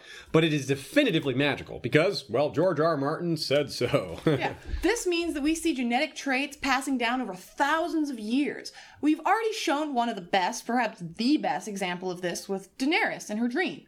Even if we're making too much of that dream, there's no denying that her Valyrian looks were passed down from long ago. right, and just because these traits can be passed down doesn't mean they always are. As we all know, not n- nearly every person with Targaryen blood is greeted with love at first sight by dragons. We can't all be brown Ben Plumm. Poor Quentyn. Ben called it a drop a dragon, and Tyrion understood this concept from his research. He knew the dragons like Ben because Ben has a Targaryen ancestor. Blood of the dragon can linger through many generations. In Dany's case, it could be it could easily be as potent as her ancestors thousands of years ago due to whatever magic resides in her genes, combined with good old fashioned incest, of course. because without the incest, the gene clearly shows itself less often. We said it can linger, not that it always does. Again, poor Quentyn. Yes, yes, poor Quentyn. What's interesting is that uh, Brown Ben has talks about a drop of dragon, whereas Quentyn became a bite of frog because right before the dragon roasted him, he said, "I'm turning back into frog again" because frog is his nickname. So I guess you could say that dragons are frog eaters. It's a long way to go for a frog eater joke, but I'm always looking for frog eater So jokes. dragons originate from the marshes um, and the Crannogman. Is that what you're saying? Uh, get thee to Reddit with thy crackpot, sir. now, roughly similar in nature to the idea of the blood of the dragon being passed down over centuries and even eons is the example of the green seer gene and its cousin, the skin changer gene. Skin changers are more common by far, and all the Stark kids, including Jon, having it cannot be called a coincidence. Now, the Starks may have always had this blood, or they may have gotten it when a Stark took to wife the daughter of the Warg King, who was obviously a Warg. And on another occasion, he took to wife the daughter of the Marsh King, who was obviously a Mar. No, no, no, not a Marsh. The Marsh Kings were actually chosen for their Green Seer abilities, so the daughter of the Marsh King may very well have contained the Green Seer gene.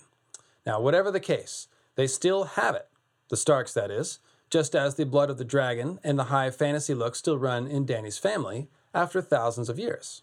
So basically, we don't understand how any of this works, but it's all tied to bloodlines. Right, and what we can say is that in A Song of Ice and Fire, magical traits can be passed down over incredible lengths of time. Therefore, it may be possible that genetic descendants of the Great Empire of the Dawn might have identifiable characteristics which we can pick up on now. If we cross check that logic with enough evidence, a little bit of rational analysis, we might have something solid here. What we did was to take a look around at other persistent genetic traits that could trace all the way back to the Great Empire or other ancients, just long in the past, while paying attention to the stories of those founders. Those stories are often given as explanations for some of the famous structures we've discussed as well. As we mentioned in regards to Old Town's origins, the black fused stone base of the High Tower indicates some kind of permanence, meaning those responsible for it probably didn't just come, build something incredible using techniques rarely used elsewhere in the history of the world, and then just leave. Whenever human civilizations come together in the real world, many things happen, right? Fighting, trade, disease, but more relevantly here, making babies. Oh. They couple up, you know. Settlers and soldiers fought the Native Americans here in the U.S., but long before those wars ended, there were mixed race babies on both sides. Like you, it just happens, you know. Mm-hmm. Both sides, women were having children with both sides, men. This is true even if you go forward in time, where modern U.S. soldiers or other soldiers doesn't have to be U.S. obviously, where they're deployed in some foreign base and find someone they like amongst the locals. A lot of times that results in kids or marriage or both. And if you go back in time, wow, it gets even crazier. Supposedly, something like as high as one in 500 modern Chinese people have Genghis Khan's DNA. Wow, right? Yeah, not, I'm not making that up. Macedonians who followed Alexander the Great thousands of miles from Europe had children with countless peoples across wide swaths of Asia. And these would be the children of both soldiers and high officers, provincial governors and administrators, all walks of life. So the gene pool of all these places got large injections of Macedonia hmm. spread around. This example could give a partly incorrect impression, though, so let me back it up just a little bit. It's a good time to remind you all that the Great Empire wouldn't have been just one race like the Macedonians. As we said earlier, the ruling class might have been, but even that is not certain. Rome again? Good example. At least the later empire of Rome, because that's when they had the kind of parallel we're looking for, which is a wide variety amongst the emperors of ethnicity, skin colors, even a few that weren't born into the nobility. So whenever we use the phrase people of the great empire or something along those lines, it's it's like what we're saying with the first men. It's a generic broad term not referring to just one ethnic or cultural group. Thus, it's easy to see how at least one of these many peoples that comprise the Great Empire of the Dawn could have contributed to the gene pool of Westeros, if not more than one, but at least one. It's just really easy to see.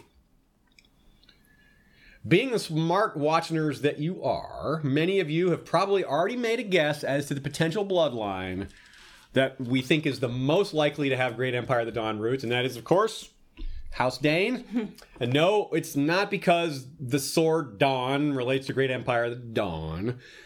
But that said, Dawn the Sword is absolutely relevant here, just for other reasons. Right, and we needn't repeat the evidence as laid out in our Dayne episodes because you can go back and watch that episode. So, yeah, highly recommended. Yeah, oh, very yes. yes. I thought it was good. Uh, so we'll just remind you of the bottom line, which is their near Valyrian looks are not Valyrian in origin, and Dawn is not Valyrian steel, even though it's described as being identical except for color. But the similarities are super obvious in both cases. The assumption that the Daynes have a Targaryen ancestor or three was so prevalent that George flat out had to clarify this himself. Thanks for that, George. yes, that was an important clarification. Which leads us to the same thought process that we used for the five forts and the base of the High Tower and the dragons prior to Valyria.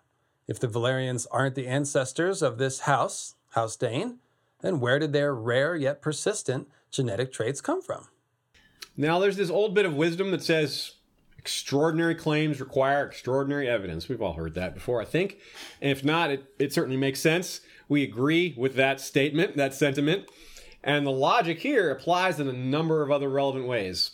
Extraordinary swords require extraordinary makers, and extraordinary genetics require extraordinary genes. So, again, who else could it be? These are extraordinary circumstances needing extraordinary answers. So, that's why we're down on the possibility of another ancient dragon lord civilization right like it just it just makes makes more sense to me it boils down to it, one was more likely than multiples because it's just so advanced what's necessary here to explain these things we've got magic and dragons and advanced archaeology i mean uh, building technology etc so we think that all these things being in commonality it just it the great empire did all these things so why assume there's a second empire or second large civilization that did all these things Yeah, it's like, gee whiz, man, we're already giving you one hidden race of dragon lords. What else do you want? Yeah, we know it was the First Order. Now, uh, Dawn the sword is supposedly forged from a meteor fragment, of course. It has unearthly pale coloring, and otherwise it resembles Valyrian steel, yet it dates back to the same time when the first men supposedly couldn't even make regular steel or even good enough iron to really make swords with. if Dawn turns out to be Lightbringer, it would be poetic, we'll say, and it would fit well with the existing legends from the Far East. A black stone fell from the sky, and a villainous emperor's worship of it caused the Long Night. The Long Night was in turn defeated by a hero wielding a blade made from a white stone that fell from the sky. A sword named Dawn to end the Long Night. It almost makes too much sense.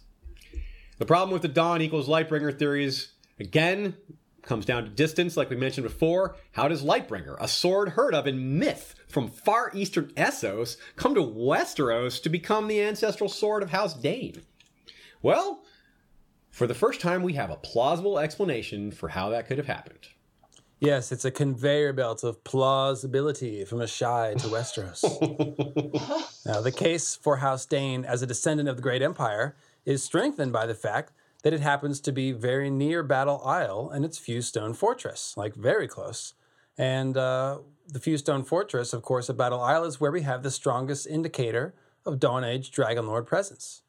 But what about the people who actually lived in the tower built on top of the Fused Stone Fortress? Could they have some great Empire of the Dawn lineage? From the Reach, the world of ice and fire. The reasons for the abandonment of the fortress and the fate of its builders, whoever they might have been, are likewise lost to us. But at some point, we know the Battle Isle and its great stronghold came into the possession of the ancestors of House Hightower. Were they first men, as most scholars believe today? It's hard to tell. One of the obvious things to check is what they look like. Martin has kept this somewhat hazy, but only somewhat. We only catch sight of one high tower, Alerie. That's Mace Tyrell's wife and mother to Margaery, Loras, Garlan, and Willas. She is 41 at the most and just so happens to have silver hair. Some interpret this as gray hair, but that's awfully young for a full change from, say, brown or blonde, generally speaking. No eye color is given for her, and all her children look like Tyrells. But there is one other example, though it's not one that we get a direct look at. Still, it's a pretty good clue. Sir Jorah Mormont's wife was Lynesse Hightower, who he famously suggested had a look similar to none other than Daenerys herself. Maybe he just meant things like height and frame and facial features, and we shouldn't assume Lynesse had purple eyes or something. But with one silver haired Hightower mentioned already, Jorah's ex may have had that proto Valyrian hair gene. How about that? the idea that House Hightower has ties to the area that seemed to date before the Long Night is suggested here. From the Reach, the world of ice and fire. Or did they, mayhaps, descend from the seafarers and traders who had settled at the top of Whispering Sound in earlier epochs? The men who came before the first men, we cannot know. When first glimpsed in the pages of history, the High Towers are already kings, ruling Old Town from Battle Isle. The early High Towers lived amidst the gloomy halls, vaults, and chambers of the strange stone below. There's a key phrase the men who came before the first men, just like we've been saying. So the door is wide open for the High Towers to have blood ties to the Great Empire. That's right. And I mean, they're saying it flat out. The High Towers might descend from people who were not Westerosi, so to speak, people who came there by sea and built a few stone fortress. Who could that be? And hmm. although we haven't seen enough High Towers to form any strong conclusions based on their looks, call them tentative conclusions, we don't even get a description of Gerold Hightower's hair or eyes, unbelievably. There is some interesting symbolic evidence which kind of says dragon. Hmm. First, the founder of House Hightower, Uthor Hightower, has a name which seems like a call out to King Arthur, whose father's name is Uther Pendragon. That's Uther with an ER instead of an OR, but you know, close enough. Now, the word Pendragon means head dragon. And of course, King Arthur is known for his, at times, blindingly bright magic sword, Excalibur, something George seems to be borrowing from a bit, uh, you know, here and there with his Legend of Lightbringer. and although we know the stone Arthur pulled Excalibur from was an oily blade, hey, who wrote that? just kidding, just kidding. Now, naming the high tower Uthor is basically a, a pretty suggestive of a people with dragon names and shining magic swords. Now, secondly, the high towers rule from atop a white tower with a flame on top, which is also their sigil. Quote, a stepped white tower crowned with fire on a smoke gray field. In A Song of Ice and Fire, towers are often conflated with swords, just as with the tower at Starfall, which is named the Pale Stone Sword, and with the White Sword Tower in King's Landing, where the King's Guard keep their quarters. House Hightower's official words are, We light the way, and that adds to the picture, putting us in mind of Lightbringer in the words of the Night's Watch vows about being a sword in the darkness and the light that brings the dawn. The flaming high tower which lights the way is therefore more than a little suggestive of a flaming sword which lights the way, if you know what I mean. And I know you do. Yeah.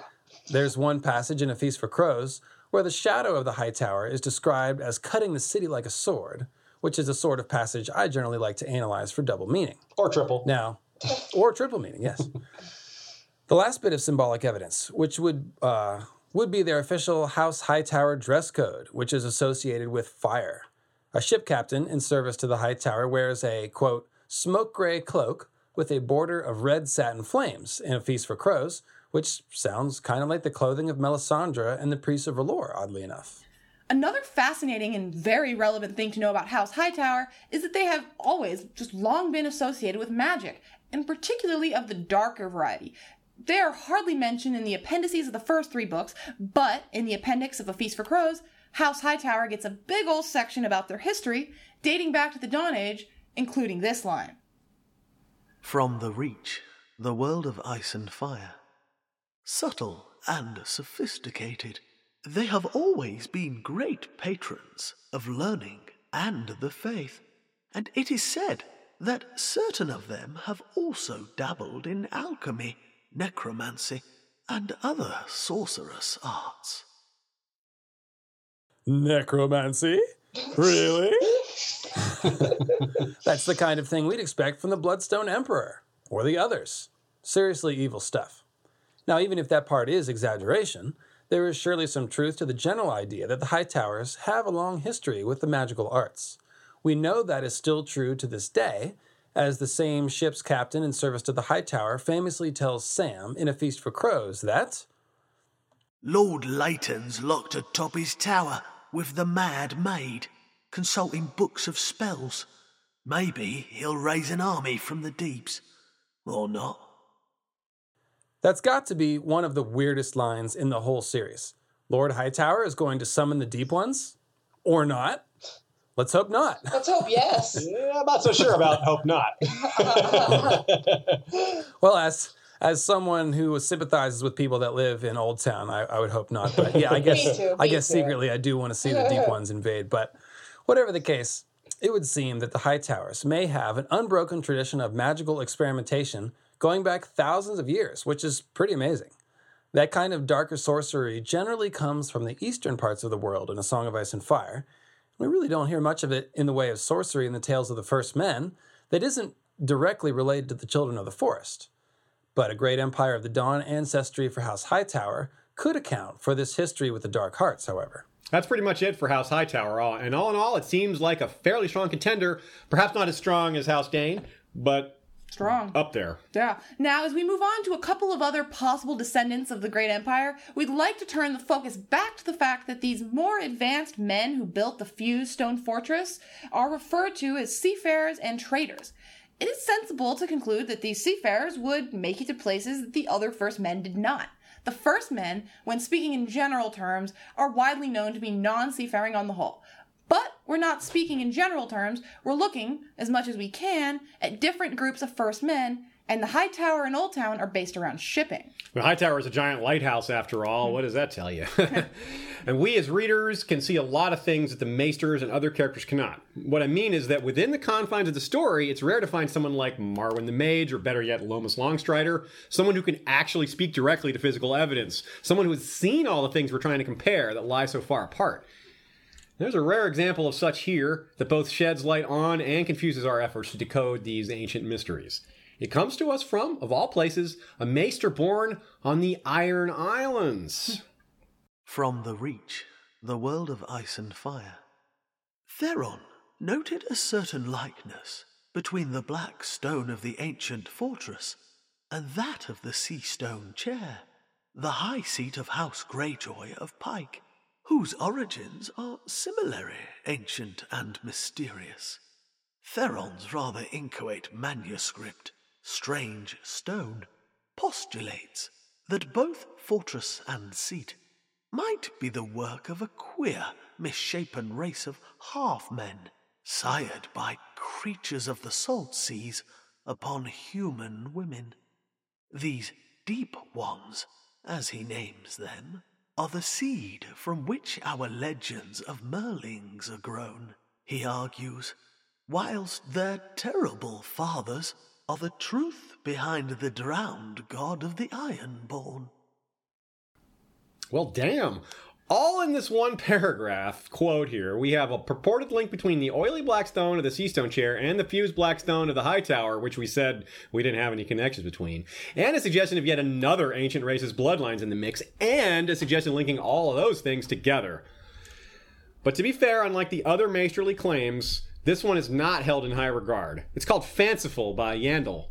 Earlier, we suggested the idea that the oily stone might be fused stone gone bad somehow, cursed or tainted. If so, that might explain why Maester Theron sees similarities. We also discussed the possibility that the greasy stone is partly explained by vitrification, which is essentially what happens to stone when you blast it with dragon fire, but do not attempt to shape it.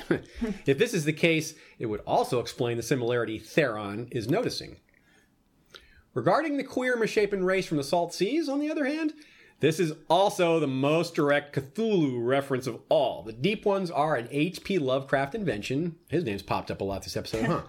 and they indeed breed with humans to create hybrid fishy frog people. They're a lovely bunch, truly. More of that hybrid. Yep, there we go, hybrid. there are many legends of undersea races from a variety of cultures. Dick Crabb's Squisher stories are by far my favorite. But there are also straight up examples. Something is up with the people of the Thousand Islands, for example. Something fishy. the people, in quotes, people, living near the Toadstone, which is also oily, may I remind you, share this hybrid aspect. But the closest to home might be Lord Godric Borrell of Sweet Sister, whom Davos meets on his way to White Harbor, if you recall. That guy has webbed fingers and says it runs in his family. That's real creepy. On the sketchier side, we have that line about Lord Hightower getting ready to maybe summon an army from the deeps, and also Cotter Pike's creepy references to dead things in the water at Hardhome. Could we actually see one of these fish people? I don't think we'll be seeing an invasion of deep ones or their spawn. I don't mean to disappoint you, but it just seems a little, Damn it! little out of nowhere. But uh, they are impossible to ignore, especially when discussing strange stone and ancient castles. And it is another example that ancient bloodlines and sometimes special traits associated with them can linger for thousands of years. If what Maester Theron suggests is true, the drowned god is a deep one himself, and all the Iron Islands have this hybrid blood in them. That would be even closer to home than Lord Godric Borrell, because the Iron Islands are a bigger part of the story than the hmm. sisters. Given the other examples, we can't doubt the fishy connection to some races of the world. I mean, we can see these fishy, froggy races out there, like I said, on the Thousand Islands and some other places. It's because of these obvious physical traits. We can't deny that the that they're real.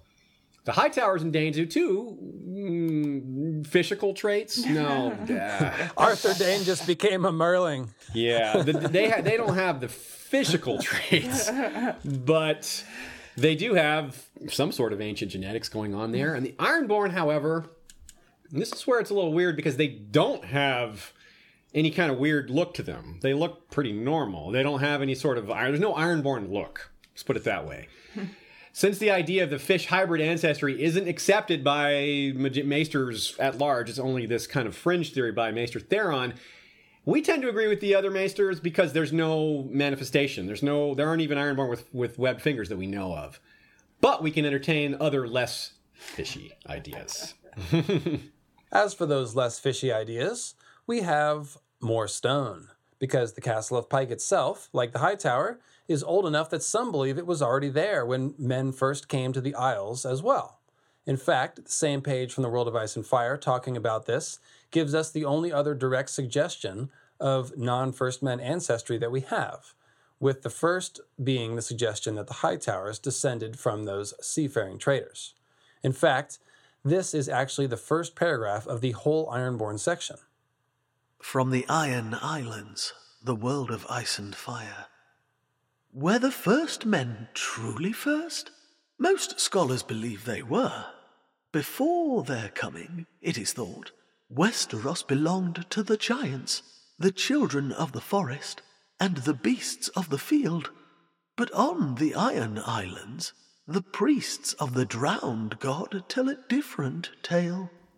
The priests of the drowned god are talking about a Merling ancestry here, which we've already covered, but we're interested in suggesting that the first men were not first.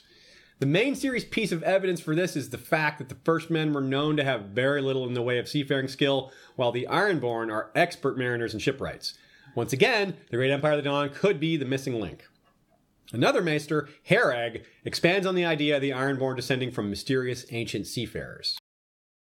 From the Iron Islands, the world of ice and fire. Archmaester Harreg once advanced the interesting notion that the ancestors of the Ironborn came from some unknown land west of the Sunset Sea, citing the legend of the Sea Stone Chair. The throne of the Greyjoys, carved into the shape of a kraken from an oily black stone, was said to have been found by the first men when they first came to Old Wyk.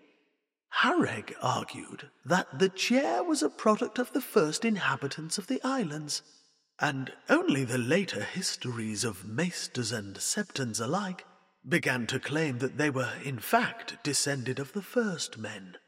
But this is the purest speculation, and in the end, Harreg himself dismissed the idea, and so must we. And there you have it Ancient Mariners. We saw at the Kingsmoot that the kooky folks from the Lonely Light, who might be skin changers, still tell tales of this lost land to the west of the Sunset Sea. I've heard those same tales on Reddit. But if the great empire of the dawn had sailed north from Old Town and then come upon the Iron Islands, they could have very easily been remembered simply as the people who came from the Sunset Sea, giving rise to the idea that they actually came from, you know, some f- forgotten land from the West. It's worth noting that the sea stone chair, unlike all the other strange stone examples, is small enough to have moved, been moved there by ship or perhaps even raised from the depths. Whoa. Yes, the sea stone chair is no more than a fancy designer statue imported from Asshai, where that sort of thing is super common. Case closed. Heck, you can find those things at Cost Plus World Market now, I think. Little little sea kraken statues, you know. Definitely, definitely. In any case, we should also mention that we lied when we said that there wasn't much in the way of references to dark sorcery among the First Men legends that didn't have to do with the magic of green seers, apart from that of House Hightower, because there is actually a smattering of dark magic ideas among the folk tales of the Ironborn. But of course, they might not be First Men, and that's kind of the point. The World of Ice and Fire mentions the likes of Dagon Drum, the Necromancer, and Balin Blackskin, who supposedly had enchanted armor like skin. That armor like skin could have been Valyrian steel armor, who knows?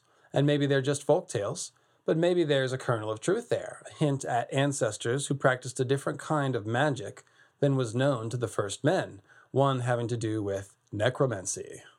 Speaking in terms of logistics, the Iron Islands are probably too close geographically to Old Town to have been unknown to the people in that area for very long. They're too, too big. if not found by ships eventually, a little crackpotty, but maybe if there were dragons in that area, they would have been the first to find that, you know, scouting the area, etc. Mm, It's possible.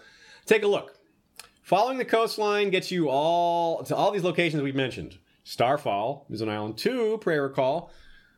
Of course, we can't know for sure if all these places were settled by peoples of the Great Empire of the Dawn, but the point is not to prove anything. Rather, we are trying to see if there's a coherent possibility suggested by the evidence and to draw attention to all this stuff in, in general, because it's just really cool. And the legends of the ancient mariners at Old Town and the Iron Islands both are the kind of thing we're looking for. Put that together with everything we know about House Dayne, and we might be looking at the fingerprints of the Great Empire of the Dawn. Other legendary figures associated with the Age of Heroes were probably just that figures, stories. But maybe one or two of them are based on real people. Some who were outstanding in their own time, but exaggerated massively after the long night and the intervening eons. We've mentioned the three strongest contenders to be descendants of the Great Empire the Daynes, the Hightowers, and the Ironborn. But there are a couple of others worth mentioning, even if the evidence is less strong. Yes, and for all you lovers of tinfoil out there, first up, we have the Lannisters. That's right, the ah, Lannisters. For, Golden tinfoil. for three reasons. Yes, golden tinfoil. First, their hair is always described as golden, never blonde. And in fact, there's a whole conversation about how people from Lannisport may have blonde hair, but not truly golden hair. The hair of the Valyrians and the kingly ghost with gemstone eyes in Dany's dream, which seem like they represent the rulers of the great empire of the dawn, are also described as having hair of gold, silver, and platinum white. Second reason, the Lannisters got their golden hair from Lann the Clever, who is said to have come from the east. That's all it says, from the east, which is pretty vague, but it does suggest a non Westerosi origin. And finally, Casterly Rock does lie on the coast in between Old Town and the Iron Islands, which is at least in the right location. I suppose you might raise an eyebrow at the green eyes of the Lannisters, which are sometimes described as being luminescent or like emeralds, with Tywin's eyes even being flecked with gold, is not an exact match to anything. But it does sound a bit extraordinary, and potentially speaks to an unusual genetic lineage unique to House Lannister. It may sound thin to connect permanent green eyes and golden hair to the Great Empire. That's not a whole lot to go on. But given that there are large holes in the standard Lann was an Andal story, such as the Andals being misplaced that point in time, they didn't come along for thousands of years later. So other theories definitely are appropriate, even if we can't get a definitive answer. And Casterly Rock, it's a marvel. Perhaps because someone more advanced had a hand in it. Can you really see those ring fort making first men making Casterly Rock? So the other, the uh, there's one other bloodline that we should mention, and that would be the bloodline of the folks who supposedly built Storm's End, House Durrandon, which was later taken over by House Baratheon when Orys Baratheon took the daughter of the last Storm King to wife, who was obviously a storm. now, the blue eyes of the Baratheons, which were inherited from House Durrandon, are they an outstanding enough trait to perhaps suspect an ancient powerful ancestor? Well, they claim it's Durran Godsgrief, who stood up to the gods themselves, not notably the old gods, but perhaps something akin to the storm god or gods, and he was said to live 1,000 years. Could there be some truth behind this legendary figure relating to the mysteries that we've discussed today? Although we've mentioned that Storm's End was supposedly made with ancient spells and that its construction style is hard to attribute to the first men, there is really nothing to connect them with the Great Empire of the Dawn, not directly. However, we do have this very strange quote from A Clash of Kings about the building of Storm's End, which makes an eyebrow or two go up, I think, given what we've talked about today anyway. Catelyn here is recalling the entire tale of Durran Godsgrief and Elenei, who is a daughter of the gods, which gods? The storm god in this case, which ends with Durran building a seventh castle that the wind and sea gods could not destroy. From Catelyn 3, A Clash of Kings. A seventh castle he raised, most massive of all. Some said the children of the forest helped him build it, shaping the stones with magic. Others claimed that a small boy told him what he must do. A boy that would grow to be Bran the Builder.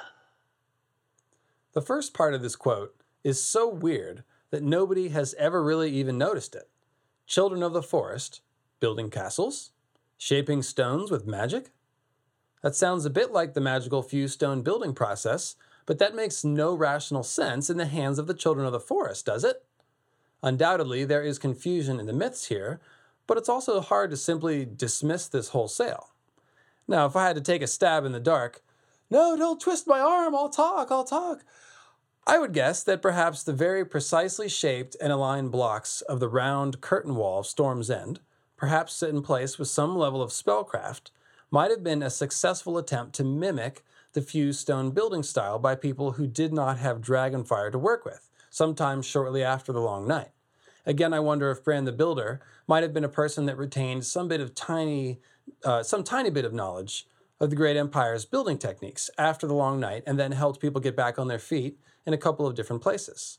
Now, while it's hard to reconcile the Children of the Forest with knowledge of masonry, it is possible that they lent the magical element to the process, since Storm's End is said to be set with old spells. If so, the Godsgrief wasn't very grateful, because he was said to have taken the rainwood from the children of the forest, though his son supposedly gave it back.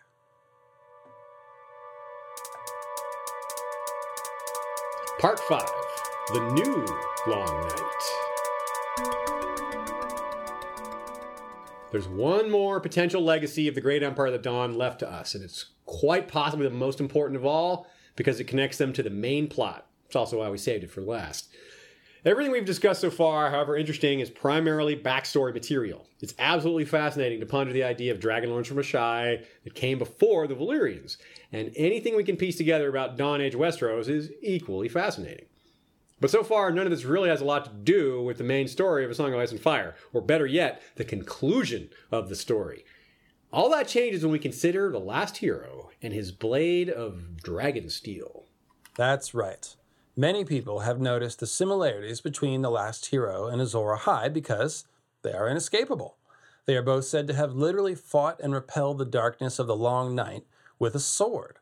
Azor Ahai with his red flaming sword known as Lightbringer, and the last hero with his blade described mysteriously as Dragonsteel. In the Annals of the Night's Watch, uncovered by Sam in A Storm of Swords, we learn that the last hero was specifically said to slay others with his blade of Dragonsteel as a way of fighting the long night.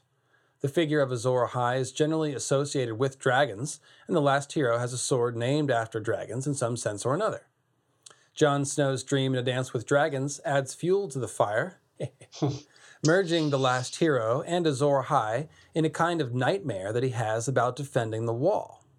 From Jon 12, A Dance with Dragons. Stand fast, Jon Snow called. Throw them back. He stood atop the wall, alone. Flame, he cried. Feed them flame. But there was no one to pay heed. They are all gone. They have abandoned me. Burning shafts hissed upward, trailing tongues of fire. Scarecrow brothers tumbled down, black cloaks ablaze. Snow! An eagle cried as foemen scuttled up the ice like spiders. Jon was armored in black ice. but his blade burned red in his fist.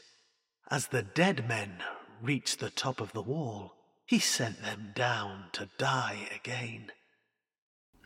It's easy to explain this dream as a product of Jon's subconscious. He's the Lord Commander in charge of the wall. He's worried about the others. He's reading about how to fight them and hearing Melisandre speak of Azor Ahai and Lightbringer, and his mind turns it all into a crazy dream. Nevertheless, dreams and prophecies, however treacherous, not to be discarded in A Song of Ice and Fire. They often have a lot of meaning. And this dream places Jon in the role of last hero. I mean, he's defending the wall by himself, last, hmm, with a burning red sword that matches the description of Lightbringer, at least close enough. Even without this dream, the parallels between the two heroes who fought the Long Night with a magic sword are pretty obvious. But as with the Dawn equals Lightbringer theories, the problem has always been distance. As we saw, four out of the five parallel versions of the Azor Ahai myth are conclusively sourced to far eastern Essos. How did Azor Ahai and his magic sword get to Westeros? Well, he took the conveyor belt of plausibility. it's a very So- useful conveyor belt. Oh yes, yes it is. It's a long one too. It's made of uh, Valyrian conveyor belt. but uh, the Great Empire, of course, is the missing link here, possibly. So Azor Ahai pops up at the conclusion of the Great Empire story with Lightbringer. So we know there is some sort of connection between the two. We could be talking about Azor Ahai comes to Westeros in the sense of the transmission of common myth from a common ancestor. That's the first idea with the survivors of the Great Empire who came to Westeros, bringing their magic sword to end the Long Night story here to be mixed up with our end of the Long Night story, since us, we think from a Westerosi perspective. I say us. The point is, the two stories got combined in Westeros. So maybe the last hero never had Dragonsteel until his, myth, uh, until his myth was merged with the Azor Ahai myth sometime in ancient Westeros. Now, the other possibility this is the one I favor, is that the people of the Great Empire of the Dawn actually came to Westeros and brought either magic swords or the knowledge to make magic swords with them, just as the Andals brought their knowledge of castle building and swordsmithing with them when they came to Westeros. Recall that the gemstone eyed kingly ghost in Dany's dream held swords of pale fire, while the hero who led the oppressed people of their empire in rebellion also possessed a flaming sword. Now, granted, some or all of the truth behind these flaming sword and magic sword stories may be metaphorical. We both believe, Aziz and I, and Ashea, and many other people, that there is certainly some level of metaphor going on here. But with all the emphasis on magic swords and flaming swords in the main story, it's also possible that there is some truth to the idea of magic swords. So let's consider that possibility. Now, a major piece of evidence is the fact that we have seen magical weapons kill the others. Weapons made of dragon glass, which is frozen fire. Our friend Lady Gwyn from Radio Westeros has speculated about dragon steel being a sword made with dragon glass in some fashion, either a sword of pure dragon glass or a steel sword made with dragon glass added in, pointing out that uh, the sword like description of the glass candles, um, or I should say that Lady Gwyn was pointing at the sword like description of the glass candles in Feast, and also the extremely sharp nature of obsidian, and a few other things which you can hear about in their Azor Ahai episode. Now, clearly, if it were possible to make a sword with dragon glass or of dragon glass, it should kill others, although it's still unclear how or even if killing others would end the long night. The same line of thinking comes up when Sam and Jon speculate as to whether the reference to the last hero's blade of dragon steel might mean Valyrian steel, since it's forged in dragon fire, but of course Valyria did not exist at the time of the Long Night, so this is not possible, straight up. The answer could be the Great Empire of the Dawn are potential Dawn Age Dragon Lords. They could be the makers. If they had dragons and fused stone, they may very well have had dragon forged swords. Remember that Valyrian steel swords are magic swords in a very real sense, and that they are described as spell forged, quote, and unbreakable, right from the beginning of A Game of Thrones. Jon dreams of a sword burning red in his fist, but later in that dream he refers to it as Longclaw, a Valyrian steel sword. We've seen Beric light regular steel on fire with blood magic, his own blood, in fact, but that sword broke when the hound hit it just right. Or because he hit it really ferociously, afraid of the fire. I think we can all agree that a Valyrian steel sword lighting on fire somehow would be pretty awesome and very potent. So make sure to email George that that's what you want to see in the final book. Come on, George. Flaming Valyrian steel swords. That's what we want. I, for one, look at the sword Blackfyre as a clue about a black dragon sword lighting on fire. I mean, it's right there in the name. It also reminds me of the idea of frozen fire, a black weapon, once molten and now cooled and hardened, which somehow may have fire locked inside of it. If Valyrian steel slays others, as dragonglass does, that means that it has some type of fire magic locked inside of it. At least that's that's how I think about it. Obsidian kills others because it has some component of fire magic, which cancels out their ice magic. So the obsidian knife now when Sam when Sam stabbed the other, it didn't burst into flame. However, obsidian can give off a kind of flame in the form of a glass candle. And Quaithe speaks of pyromancers waking fire from dragonglass. Now, if steel forged in dragonfire slays others, as dragonglass does, maybe it's possible that you could wake fire from them too, though that will no doubt require blood. And in fact, we've again we've seen Beric do that, so really we're not uh, we're not uh, stretching stretching the plausibility of what's already happened very far. With our dream of flaming Valyrian steel. the other strong possibility to explain dragon steel is that the dragon they're referring to is the meteor kind. The idea of comets and meteors being symbolized as dragons is very well established, particularly if you listen to the mythical astronomy of ice and fire, then it's very well established. And if the last hero's dragon steel is really the sword Dawn, then it would indeed be comet steel and therefore dragon steel after a fashion. Even the beginning of the Azor Ahai story from the east has a meteor involved, so it's plausible to imagine that Dawn, Lightbringer, and the last hero's dragon steel are all potentially the same sword. If you used meteorite iron and forged it in dragonfire, then everyone would be happy. But maybe that's too much to hope for. The point is, however you want to sketch in the details, whatever your own guesses, the Great Empire of the Dawn provides the means by which Azor Ahai and Lightbringer can connect to Westeros and the main plot. Ever since Melisandre and Stannis walked on the page early in A Clash of Kings and started lighting swords on fire and prophesying about the hero with the red sword who will wake dragons from stone whenever the red star bleeds, yada yada yada. We've all been asking, what does any of that have to do with the main story? Well, it seems to have to do with fighting the others, but the fact that the story of Azor Ahai and the religion which prophesies his return come from the east where there's no others, how does that work?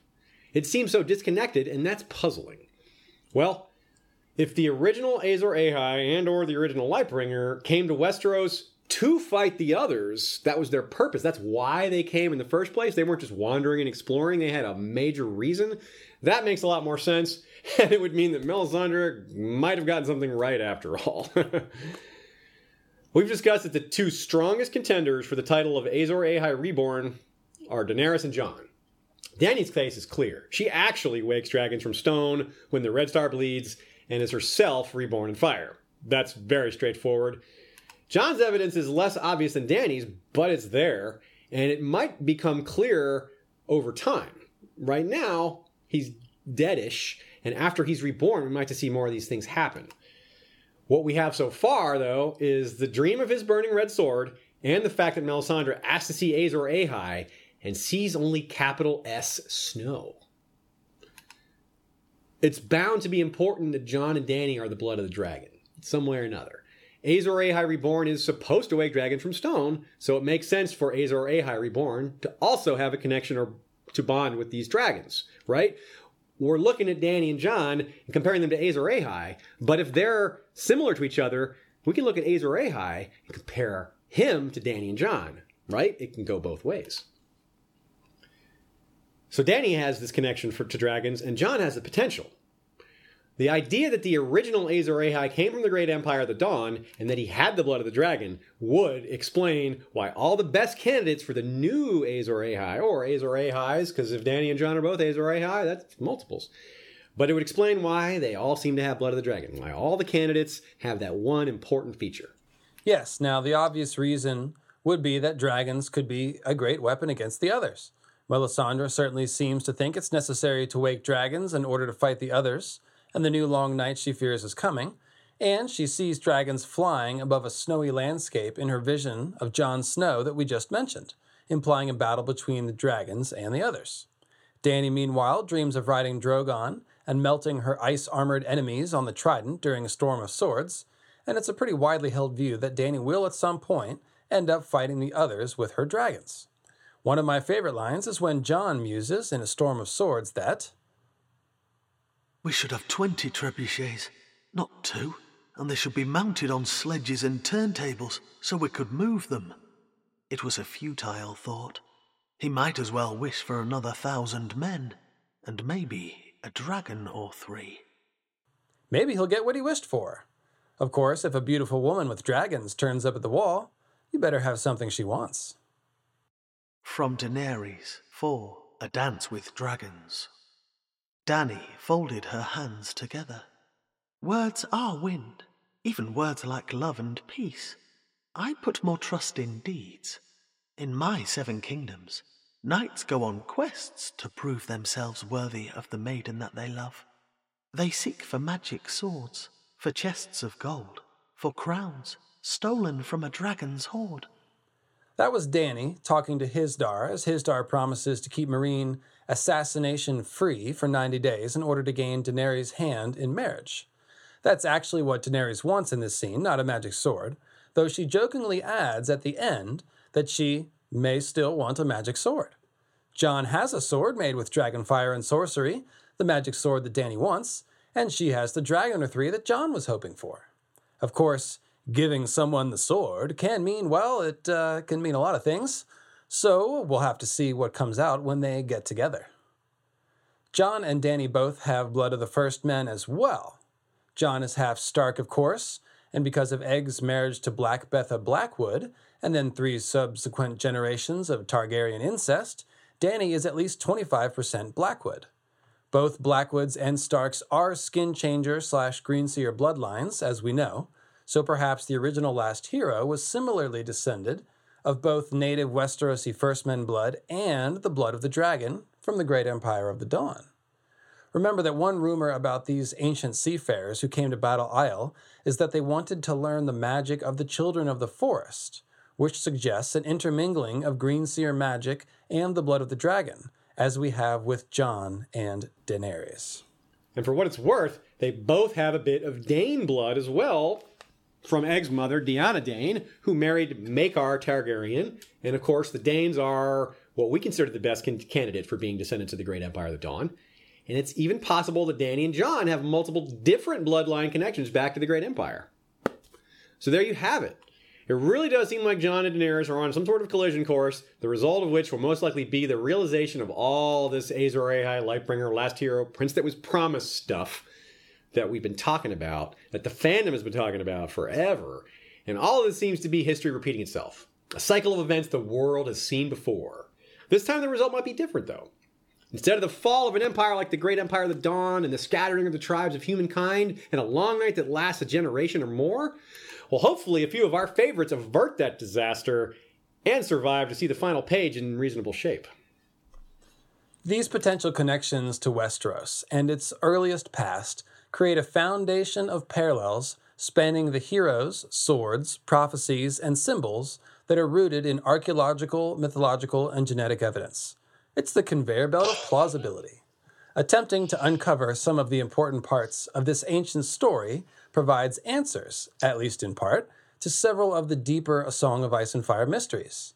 The Sword Dawn, the last hero's blade of dragon steel, the origin of the Ironborn, the weirdness of House Hightower, the seemingly impossible existence of the Five Forts and the Battle Isle Fortress, the anachronistic buildings and structures in Westeros, which cannot be explained by the First Men, the relevance of the Azor Ahai prophecy to the story, the importance of Daenerys' connection to her ancient ancestors, and the coming of another long night.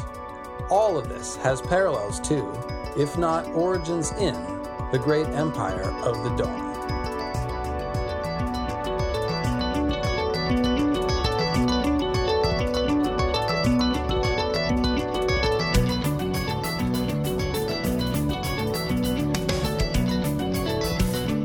Have enjoyed our exploration of A Song of Ice and Fire's version of Atlantis, thus expanding your Azor Ahai expertise. And we hope we have given you all plenty to talk about, which we'll continue with in our Q&A episode coming up in a couple weeks. We, uh, like I said, it's set for October 20th. Check the links in this episode description and on our webpage and social media to find the exact time and all that, and to RSVP to the event, and to leave add your own questions if you like. Or just leave a comment wherever you watch or listen to this episode and tell us what you think. A lot of people to thank for this episode. Of course, I want to thank David for his return to the show. Thanks, LML. Uh, tell everybody about your most recent episode, where to find you, and all that. Yeah, thanks for having me. It's been quite a lot of fun. I remember when I first emailed you after hearing we were going to do a House Dayne episode saying, I have this cool theory about the ancient origins of House Dayne you might want to consider including. And then we made three episodes. to think, we actually had planned at one time to sandwich this theory at the end of a one part House Dayne episode. And then it was like, oh, well, we better make two House Dayne episodes and put the Great Empire of the Dawn stuff in the second episode. Then we made two Dayne episodes and still didn't have room for the Great Empire. So then we made those two Dayne episodes and set out to make a Great Empire episode, but you insisted that we do the Asshai related material as its own episode since you hadn't done one yet, which is now, uh, I think, your most popular video in uh, on YouTube ever. So hey, that was a good idea. And so here we are, having done all the groundwork for this theory in other episodes, and we still made a two-hour podcast, or whatever this turns out to be. Yeah, and despite all that, we still have the more material that we're going to cover in the, that Q and A episode. so much. Yes, I'm really looking forward to some non-scripted, no holes barred speculation. Should be a good time. We should mention that the basic elements of the Great Empire of the Dawn comes to Westeros theory comes from an essay you wrote on Westeros last year. Tell us about that. Yeah, that one was called Fingerprints of the Dawn, and as I mentioned before, I wrote it in collaboration with my pal Durran Godsgrief, who had some of the major discoveries like the gemstone eye connection. We were working on this stuff in March of last year, which was when my original theory came out, and when his uh, Daenerys is the Amethyst Empress Reborn theory came out. That uh, Great Empire of the Dawn theory was actually my most popular post on Westeros ever. And since then, a few other people have sniffed out the same set of mysteries because, as you saw, the clues are, are right there. Uh, but I do have the honor of being the first that I know of to find this mysterious Dawn Age Dragonlord civilization, which Elio actually speculated must exist years ago as a common ancestor of House Dayne and Valyria. Yeah, that's an important mention. Elio speculated on some of the stuff, not nearly in this level of detail, but the general idea of Proto Valyrians, he was on board with that a long time ago too. So could be the Great Empire that he was thinking of too. He just wasn't specific. Right, right. Like he put the connections of the purple eyes together and the swords and figured that there must be some common ancestor between House Dayne and Valyria, but that's all we had because we didn't have the World of Ice and Fire then. So now here we are with the new information, putting it all together. And hopefully, uh, I'm curious to see his reaction when uh, I'm sure this will reach his ears at some point. So we'll have to see. But Thanks again to the people who helped us make this episode. It seems like every episode we make or so, there's another person involved, or another some somebody from the community comes in and joins to help out, or or something like that. This is oh, we're always making changes. We always have new people to thank, and I think that's a great thing. Again, I want to thank Martin Lewis for his contribution to the voice work for this episode. Again, check him out on Echoes of Ice and Fire on Facebook. He goes by the name The Reader, which is a, a very appropriate name. Thanks a special thanks again to Michael Klarfeld from Claridox.de. This new Essos map that you can see behind me is one of his creations. It's really awesome. We're going to get a different version of it made. We're going to get a larger one printed out eventually, one that's not as reflective so that it's better for camera. But we couldn't wait. We had to put this one up now so you could see it. It's awesome. It's perfect for this episode as well. So we love it. Check his site out. There's lots of great stuff like this. And he'll be making more things in the future too. So you want to keep up with him and see what he's up to. All right, man. Well, it's All been right. tons of fun collaborating, and Hell yeah. I'm sure we'll find another excuse to do it again in the future. So that's it. Take care, everyone.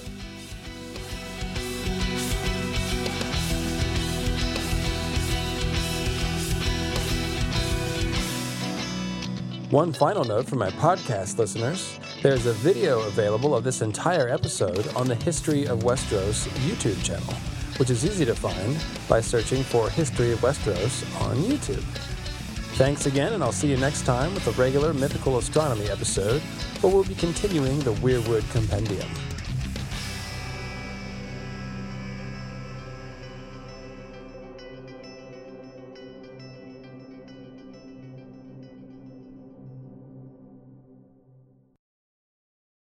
Save big on your Memorial Day barbecue, all in the Kroger app. Get half gallons of delicious Kroger milk for 129 each, then get flavorful Tyson natural boneless chicken breasts for 249 a pound, all with your card and a digital coupon. Shop these deals at your local Kroger today or tap the screen now to download the Kroger app to save big today. Kroger, fresh for everyone. Prices and product availability subject to change. Restrictions apply. See site for details.